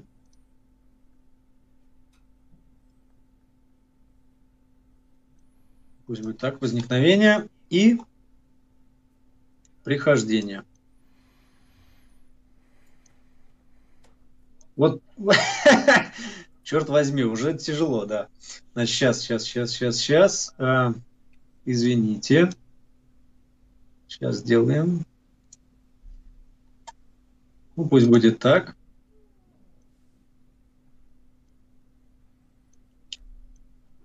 Прохождение. Значит, получается, раз они оба есть становление, одно в другое, опять же, перетекает, то есть исчезает становление, исчезает прохождение, прихождение и возникновение в собственном самодвижении, одного перетекания одного в другое. Получается, что, заметьте, везде стрелки, везде крестики. Все не однозначно, противоречие. То есть оно исчезает в своем движении. Что-то, то есть становление, исчезло в собственном движении. Пока так. Но, сейчас я новую страницу создам. Гегеля мы обязательно не одобряем, осуждаем, наверное. Нет, осуждать тяжело, потому что это необходимость. Вставляем Гегеля. Значит, у нас было вот это. Становление исчезло в собственном становлении. То есть бытие исчезло в собственном становлении, если быть точнее по Гегелю. Но оно исчезло собственное исчезновение. То есть собственное что? Отрицание. Заметьте, мы двигаясь от бытия ничто, отрицая одно другое, оно стало отрицать свое собственное движение, став отрицательным, став отрицанием. То есть, став... Заметьте, отри... а что становится? Вот вопрос задали, вопрос. Становление, как ты задал вопрос, Илья? Повтори, пожалуйста, если не трудно. Чем становится становление? Если бытие да? становится ничто, а ничто становится бытием, то чем становится становление? Угу. Становление становится наличным бытием. Так, что-то я не то. Угу. Мы имеем следующее. Мы имеем бытие, ничто, их переходы друг в друга. И это становление есть наличное бытие. То есть внешнее его – это наличное бытие, их единство. Но само движение, вот эти вот бытия и ничто, оно есть его внутреннее, его движение собственное. То есть его становление. То есть это есть вот этот процесс, вот это движение, если вы есть становление его, становление наличного бытия. Угу. Пока понятно? Мне лично понятно. Э, чат, э, все ли понятно? Что нужно уточнить? Э, просят, надо рисовать не по кругу, а развивать в линию или спираль. Как, так было бы нагляднее. Ну, то есть показывать каждую стадию вот как-то отдельно, условно говоря. Хорошо. Мы на кружке делали так. Да, это даже, наверное, на записях видно. Обнаружив единство, мы отмечали их отрицательную сторону. Это как? Вот смотрите, у нас вот было вот это движение, да? Заметьте. То есть становление стало, стало наличным бытием. То есть отрицало себя и стало наличным бытием. У нас получается, мы должны зафиксировать. Помните, мы рассматривали логику всего по Гегелю. И мы иначе не можем, кстати, здесь в этом смысле. Но у нас что-то двигалось, а именно двигалось все. Мы уже это доказали, что оно двигалось, то есть все. И стало чем? Наличным бытием. Надо это зафиксировать. Все теперь есть не просто становление, не просто единство наличного бытия, ой, бытия ничто, а все есть наличное бытие, единство его становления с его бытием. То есть становление и наличного бытия. И что мы здесь можем сказать? Вот у нас есть становление его наличное бытие. А Гегель говорит, что у нас получается наличное бытие есть наличное бытие чего? Становление. А раз все есть наличное бытие, то становление наличное бытие. Наличное бытие. И мы логически переходим к становлению которая берется как, логически еще раз, нас толкает на это логика, берется как наличное бытие. И Гегель называет такое становление, а именно небытие, принятое в бытие, таким образом. Илья, помнишь? Что конкретно имеет форму бытия непосредственности, вставляет определенность как таковую. Вот. Я, я есть, эти магические формулы Гегель- знаю наизусть. Это очень... Ой, я не об этом, я о том, что это очень ярко показывает логику. Еще раз. Становление, раз все есть наличное бытие, взятое в бытие таким образом, то есть бытие, оно же есть, есть, таким образом, что конкретно целое, а конкретно целое имеется в виду вместе со своим наличным бытием. Оно также есть, тоже наличное бытие. Еще раз, становление, взятое как наличное бытие, вместе со своим наличным бытием, становлением которого оно является, взятое в целом с ним, есть его определенность. То есть становление, логика прослеживается, смотри, то есть движение всякого бытия есть его собственное становление, а его собственное становление есть та самая определенность этого бытия или этой вещи, если хотите. То есть это вот такое единство наличного бытия, точнее становление как наличного бытия, есть что? Определенность.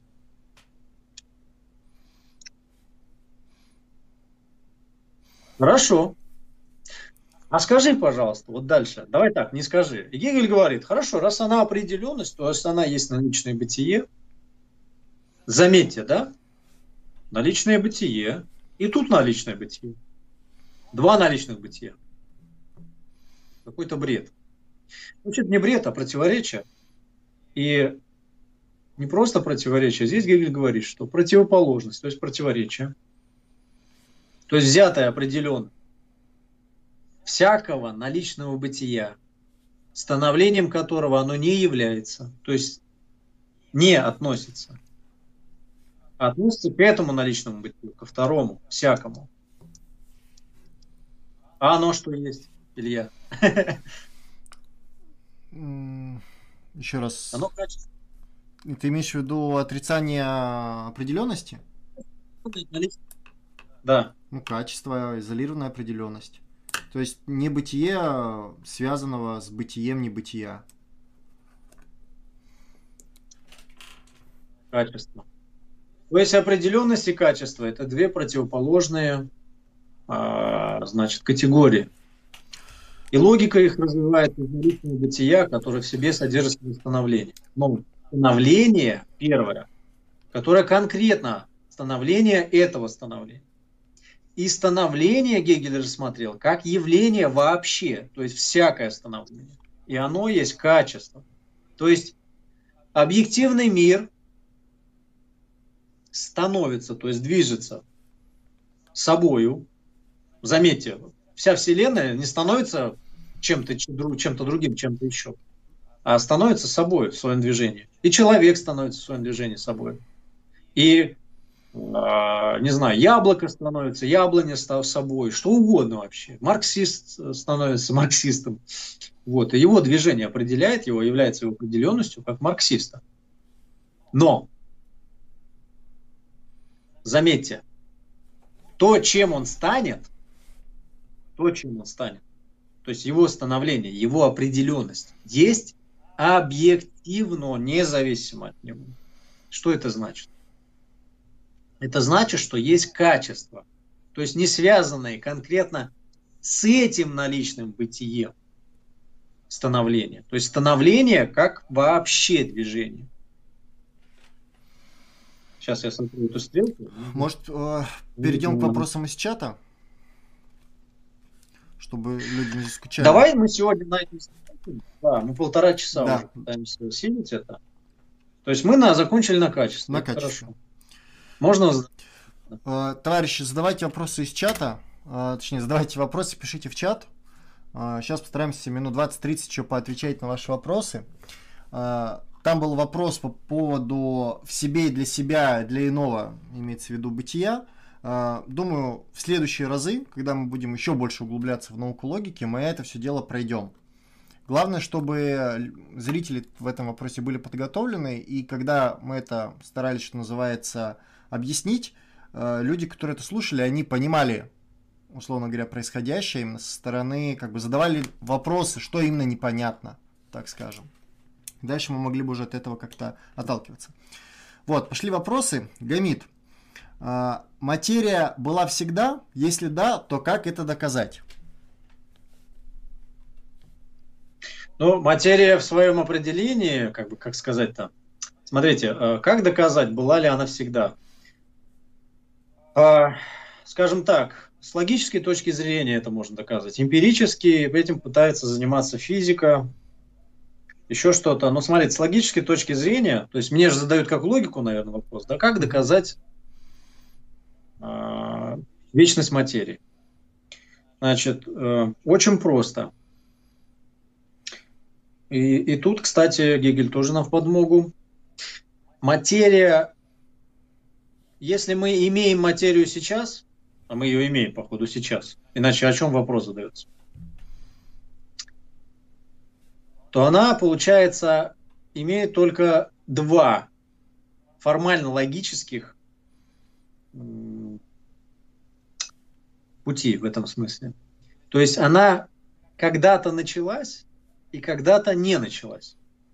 То есть она либо вечна, либо она конечна, в том смысле, что когда-то начал, ну, начал, она началась когда-то, скажем так. То есть вопрос же был об этом, угу. как доказать вечность материи. Угу. Но тогда встает логически следующий вопрос. Если она есть, и она когда-то началась, первое суждение, то получается, что что было до нее. И самое интересное вот в этом смысле, да, ведь вопрос даже не что было до нее, а как бы это взаимосвязанные вопросы, но зачем ей начинаться? Если до нее ничего не было. Если что-то было до нее, до материи, то не материя ли это была? То есть почему началась именно материя, а не что-то другое?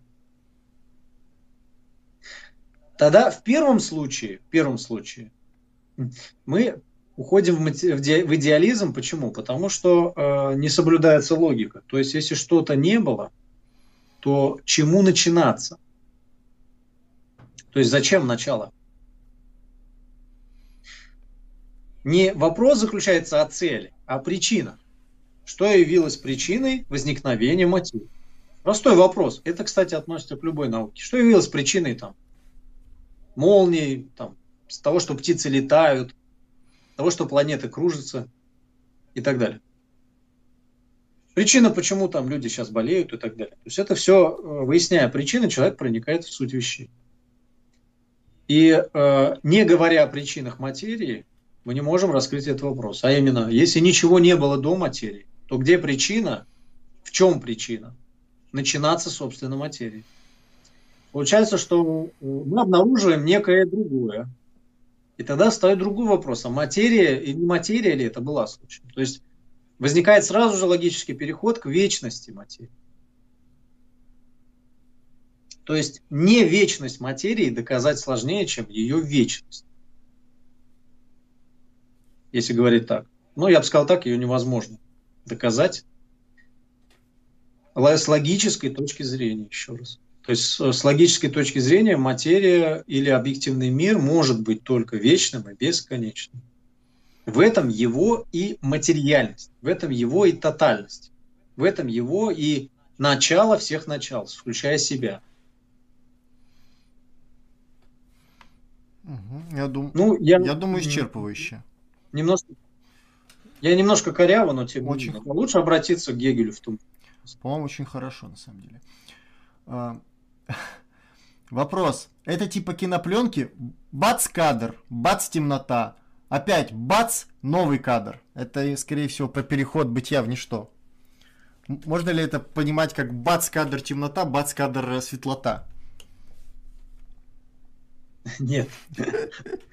Нет, это можно понимать про бытие ничто, что все на свете, все на свете, вообще все, есть лишь как единое в себе многообразие. А многообразие подразумевает, что оно не едино. Вот заметь, противоречие. Все есть лишь все, потому что оно многообразно. В своем многообразии понятие все включено, вот это многообразие. Что просто взять бы показать. То есть э, противоречие уже возникает здесь, и оно и формирует истину всего. Но, но многообразие также и составляет, в свою очередь, и всякость. Все, ну, единство вот это все. То, что они много, но в едином. Угу. То есть дело не в кадрах, а дело в том, что предел, то есть вот ничто всякого есть бытие другого. То есть, заметьте, смотрите, как только возникает ничто бытия, ничто становится бытием само. Если мы говорим о предметах, вот кружка, например, блин, вот очень не одобряю и даже осуждаю. Вот. Если мы говорим о кружке, то кружка только есть в пределах и в границах. То есть она также есть. Не просто кружка, что она есть, но также, что она и не есть собственное окружение. То есть она же не есть пространство вокруг нее. То же самое относительно любого другого объекта. То же самое относительно суждения и мысли. То есть как проверяется мысль э, и логика с точки зрения формальной. Ну, точно так же. Угу, спасибо. А, а как... Ты знаешь... Э, да. Что, что именно? Ты знаешь, просто мне что вопрос э, звучал про то, что программа рисует вот, ну так, своеобразно картинки. Я подумал почему-то об этом, что вопрос. А, а когда следующий стрим? Ну, скорее всего, в январе. Весь декабрь у нас уже расписан. А, подскажите, не, покажите на картошке, что имел в виду Гегель. Можем на картошке показать, что имел в виду Гегель? У меня картошки нет. Как бы здесь с собой. Но на кружке я вроде показал. И не надо здесь много ума, человек не думает, это про Так. Хватит мечтать о конце света. Революцию кто будет делать? Пушкин? Э, Призыва... Кстати, насчет революции. Угу. Извини, пожалуйста, я... да. договорили я, да. Не-не, не все это как бы. Какого ты мысль хотел сказать? Интересно же было, что там революция. Не-не-не, хватит мечтать о конце света, революцию, кто будет делать? Пушкин. Ну ладно. Э, так. Закон сохранения... Ну, ребят, смотрите. Давай. Тут такая вещь. А, сейчас ты озвучишь вопрос, я уверен, он интересный. Я просто к чему? Поймите, э, марксисты сталкиваются с такой интересной проблемой. Советскому прошлому, о котором любят, кстати, говорить и на этом канале тоже это относится. Смотрите, по поводу марксистов. Э, Ленин такую интересную вещь, э, за что он любил Гегеля, да, в этом смысле? Что Гегель э, показывает субъективный момент объективного процесса, объективного развития. То есть он показывает роль субъекта, а именно человеческую роль в развитии и в движении, и в в целостном, так сказать, в целостной взаимосвязи с объективным миром, с природой, с собою, как моментом этой природы, как частью природы. Ведь человек тоже часть природы. Человек и общество тоже предмет рассмотрения диалектики и любой науки. Но он подходил к вопросу о субъекте диалектически. Что это значит?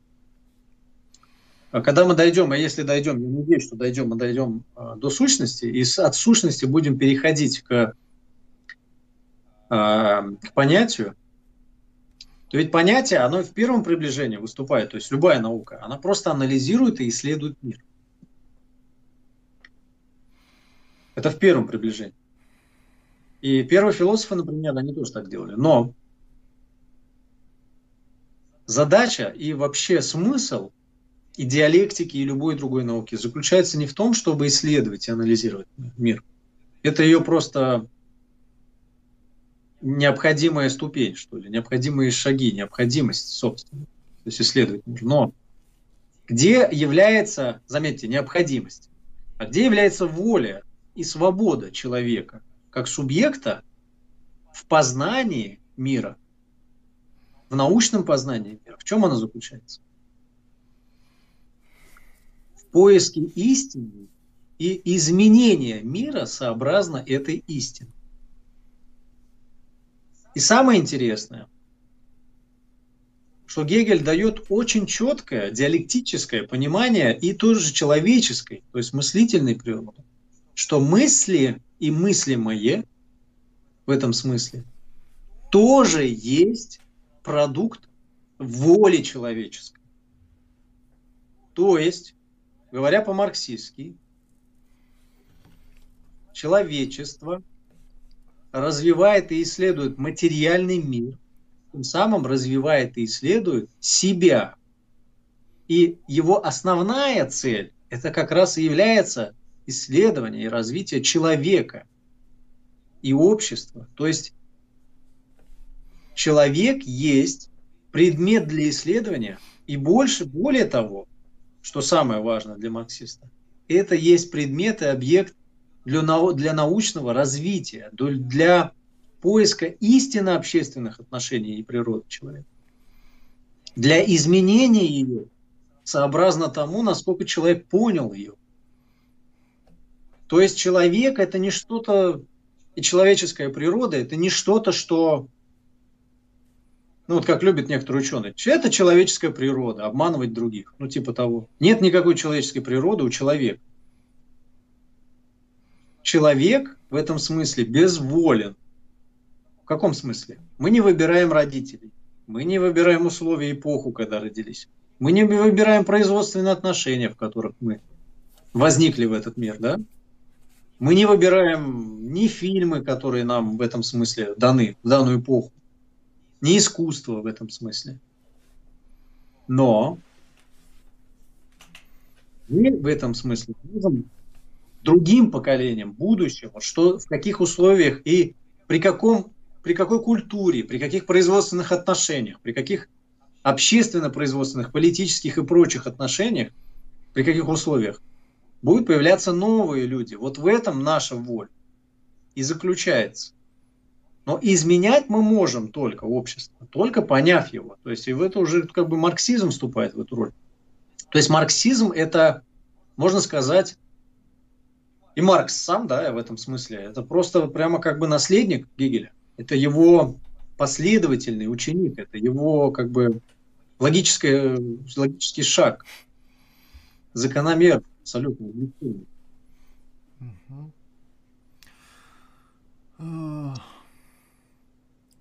Скажите, что такое мироздание вообще? Я не про нашу Вселенную, бытие, небытие, мультивселенная, но и то, что за их пределами.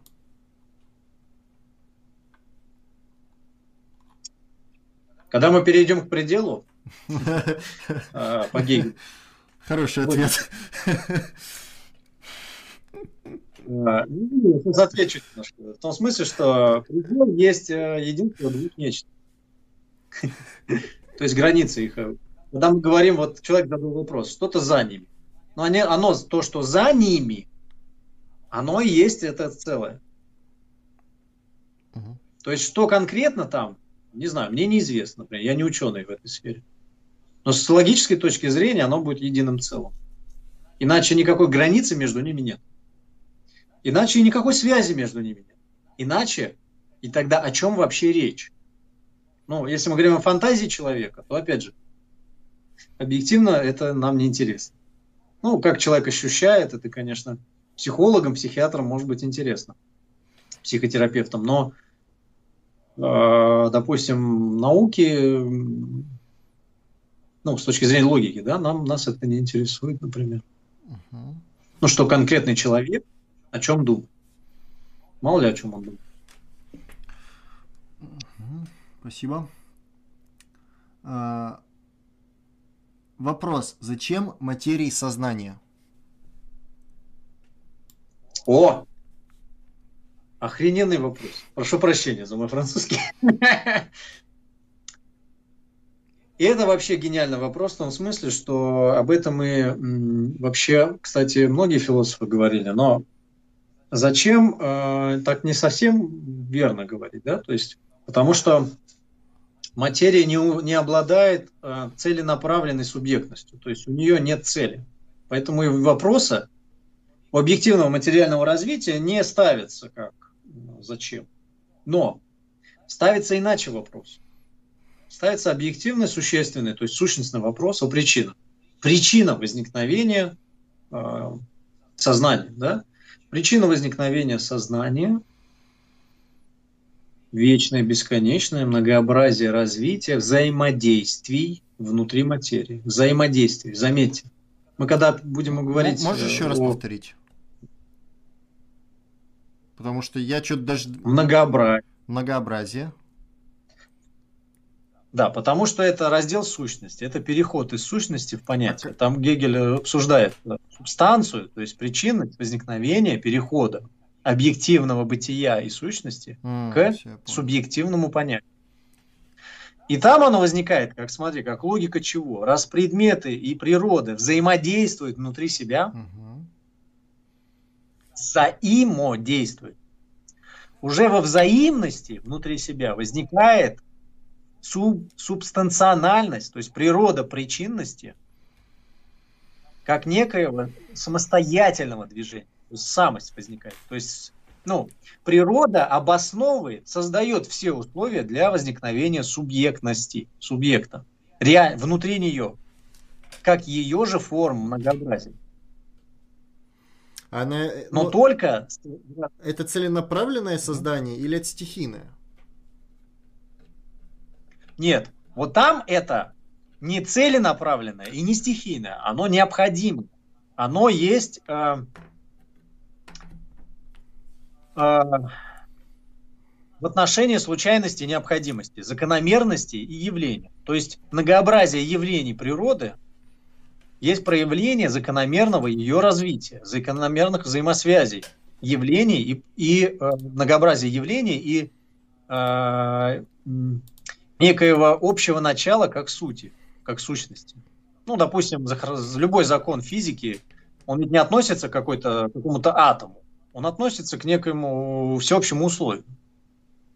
Ну, там за, физика Ньютона, например, да, или, допустим, Эйнштейновская физика, она относится ко всем, значит, кстати, вот насчет обо всех, надо понять, надо потом поговорить. А, то есть эм, о всеобщности атома, да, и э, всеобщности законов, которые раскрывает наука.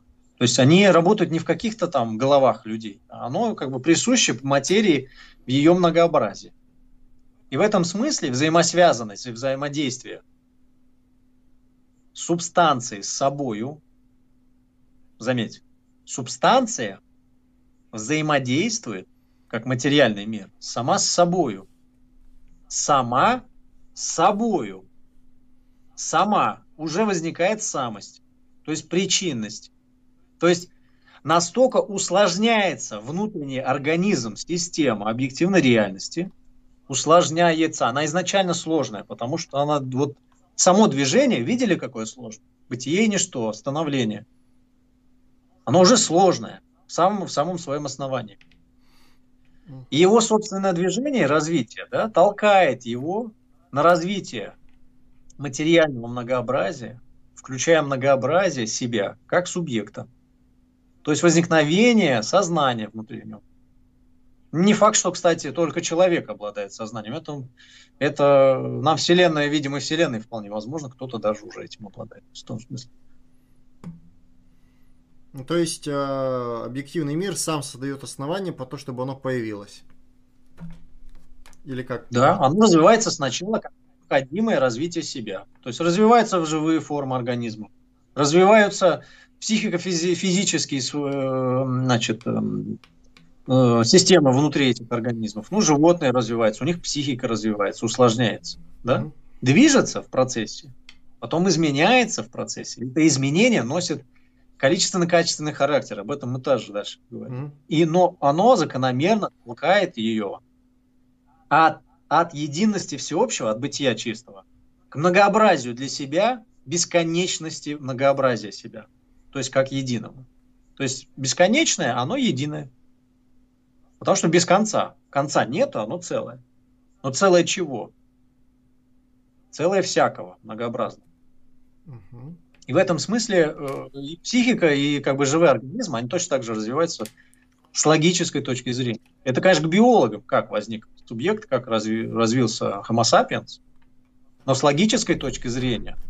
То есть к чему это идет? Что даже если биолог будет исследовать живые организмы и покажет, да, угу. антропологизм, то есть как возник вообще человек, угу то э, он сохранит вот эти вот э, переходы, сохранит а, движение, отразит, то есть в голове своей, если он правильно рассуждает, мы же о правильности говорили, о, о философии правильности, это истина. Ну, в общем смысле. Угу. То есть, если он истинно, то есть научно исследует этот предмет, то его логика будет ну, идти, идти по таким, таким же путем. Категориальный аппарат будет другой. То есть он начнет с простых аксиом. Заметьте, чистое бытие Гегеля можно назвать, можно сказать, что это как бы аксиома. И заметьте, во многих других науках аксиомат... акси... ну, я забыл просто, как называется, вылетел из головы, есть а, аксиоматический аппарат, из чего наука берет свое начало. Угу. И у биолога все то же самое, будет та же самая логика. Просто у него будет другой предмет, содержание будет другое, как мы вначале говорили. Угу. Спасибо. Сейчас два вопроса я отвечу. Э, занимаемся с, по программе кружков «Вектор», изучаем Локи Строговича. Есть негативные отзывы некоторых товарищей. Почему именно эта книга по формальной Локи была включена в программу? Есть еще учебник Виноградова, но он э, другой. То есть Строгович не идеальный, да, там есть э, масса проблем. Мы сравнивали, решили все-таки оставить Строговича. Сейчас, когда перерабатывали КМБ на следующий семестр – все равно Строгович остается. Ну, нету нормальной альтернативы. Если есть желание, напишите в ВК мне лучше какие-то учебники, которые получше. И обосновать, главное, чем они лучше, я с удовольствием только. Если они сильно будут лучше. Второе. Вектор знаком с Торвальдом? Нет. Торвальд не любит диалектику. Это так, чисто это... Э, в споре, когда был спор с Садониным, он там у него на стене это э, выбамбливался, какие диалектики тупые, и что Садонин все правильно делает, нужно это идти в сторону формальной логики. Это так. Так, э, у нас уже время потихоньку подходит к концу. Еще несколько вопросов, наверное. Э, Илья, можно попросить? Да. Я заметил только, что у тебя на видео э, еще первая доска. Мы по ходу э, наших зрителей Нет, ограничили. Она, она менялась. Там, смотри, а, ё... Не-не-не, смотри, там вторая доска, да. Ну, я рисовал, но ничего страшного. Переключи туда, пожалуйста. Все, я Может, переключил. станет понятней. Вот, то есть... Извини. Да не, это моя ошибка. Я, я наоборот, извиняюсь. Уже залипаю потихоньку, надо заканчивать потихоньку. Давайте еще несколько вопросов. Вопрос. Как через отрицание отрицания бытие снова становится с собой? Вот перестановление, заметьте. Оно сначала отрицало себя. Причем отрицало как? Через ничто. Помните? Вот смотрите, если Илья переключит на первую часть, угу. то движение шло через отрицание. То есть ничто отрицалось, бытие не отрицалось, становление отрицалось. И в итоге становление, как отрицание, мы отрицали, даже не мы, а логика толкала нас на отрицание отрицания самого. И мы перешли к чему? К наличному бытию. Бытие пришло к себе. Вопрос, как марксизм... Вот, ну все... Да. Что, что еще раз? Извини, мы все зачеркнули, то есть отрицали отрицание. Угу. Следующий вопрос. А, как маркизм и Гегель смотрят на вероятностный характер законов микромира? Как марксизм Гегеля? Как марксизм и Гегель. Ага. Смотрит на вероятностное... Вероятностный характер законов микромира. Ну, это квантовая тема, что там все рандомно, случайно. Очень просто. Это еще не познано. Это неразрешенное противоречие. Какой-то из ученых или коллектив ученых э, разрешит данное противоречие. Это явная противоположность объективного мира. Они, одна формирует одну теорию и подтверждается, а другая формирует другую теорию. Бытие и ничто, грубо говоря.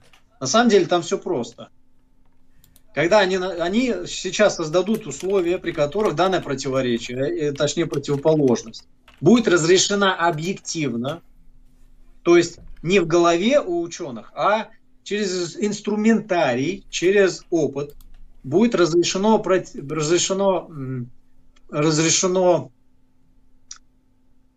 разрешена противоположность, у меня тоже уже голова кипеть начинает, то есть разрешена будет противоположность, и, и люди смогут уже сформировать некую теорию на основе этого. Просто. Более того, заметьте, против, противоречие возникает вследствие объективного. То есть там истина находится. Всю теорию формирует в человеке и логику, предмет объективный. В том числе и в науке логики Гегель об этом говорит с самого начала.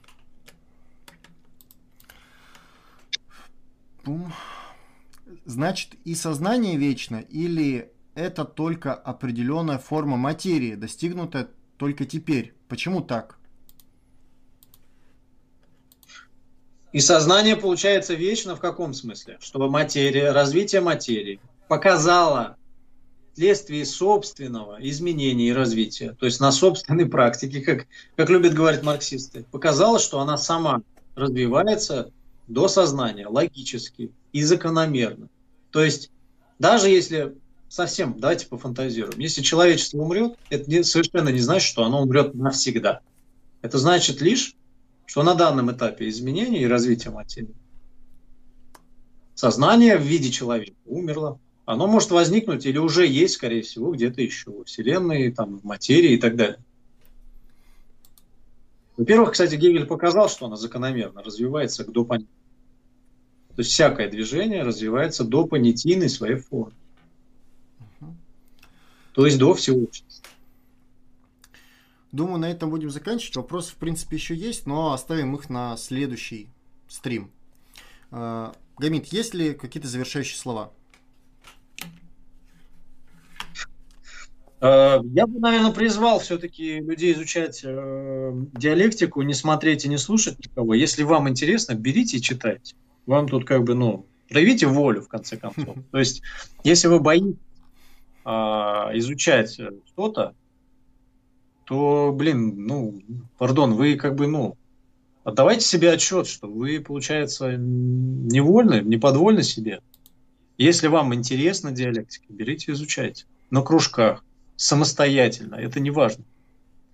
Оно, в принципе, формирует некое вот э, ну, некое освобождение от, от форм. То есть в этом смысле человек просто он начинает э, свободнее мыслить, и все. Свободнее это значит, что он не ограничивает сам себя в мыслительном процессе. То есть он как, он сам как субъект хотя бы, да, не ставит себе преграды в чего-либо.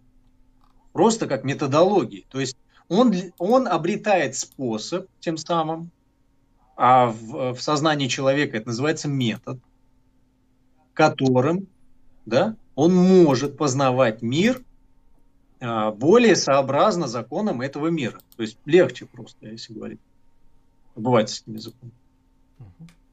И все. Это, это не какая-то мантра, это не какая-то, э, значит, э, ну там, люк, э, сила с, с тобой, да, значит. Нет, конечно. Это просто, э, это теория о развитии мышления. Развивать мышление может человек через что? Через научную дисциплину. Например, заниматься физикой, экономикой, химией, неважно. У него формируется понятийное, самое развитое, то есть понятийное э, мышление, мышление в понятиях. То есть у него мир отражается в его голове более сообразно объективному миру, то есть более соответствующий этому миру. А значит, и он в своих действиях, в своих направлениях, в своем выборе будет более объективен, более верен, более правильным. И все.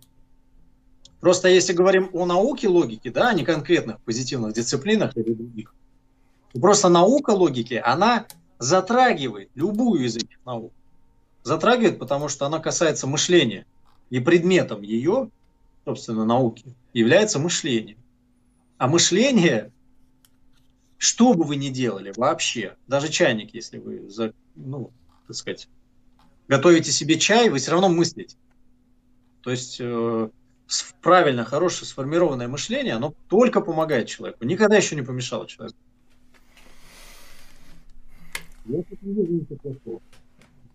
А марксисту, я считаю, что это обязательно. Марксист – это диалектик. И это не мои слова, это Ленин. Марксист – коммунист. Он должен быть диалектиком. Диалектику должны поставить на широкое обучение, изучение. Именно гегелевскую писал Ленин. Потому что у Гегеля это система. У Маркса система капитала. То есть диалектика, то есть истина в этом смысле. Самодвижение капиталистического товарного общества. А не мышление вообще. Иначе диалектика по Марксу, например, совершенно не поможет в вопросах психологии, вопросах, э, там, я не знаю, там, осваивания космоса. Это разные предметы в этом смысле. Просто Маркс э, по-своему применил, еще раз, освоил метод и научился отражать способ самодвижения объективных процессов в своем сознании, в мышлении. Я хочу заметить, что, например, Маркс или многие другие ученые, есть очень хорошие статьи, э, которые писали о диалектике, они ведь, э, значит, э, не, как сказать-то, они диалектику показывали не на пальцах и не на кружках, это все в теоретическом освоении, в теоретическом, так сказать, в мышлении, в логике вещей. И применяли ее, конечно. Есть химики, физики, кто применял диалектику и строили прекрасные теории. Ну, создавали новое знание. Спасибо тогда большое. А, если у кого-то остаются какие-то вопросы, пишите их э, в комментарии под роликом, мы их постараемся собрать, и в следующий раз э, постараемся на них ответить перед тем, как э, вступать, так скажем, в объяснение следующих категорий. А на сегодня все. Скажем, ставьте лайки, подписывайтесь на канал, жмите колокольчик и делитесь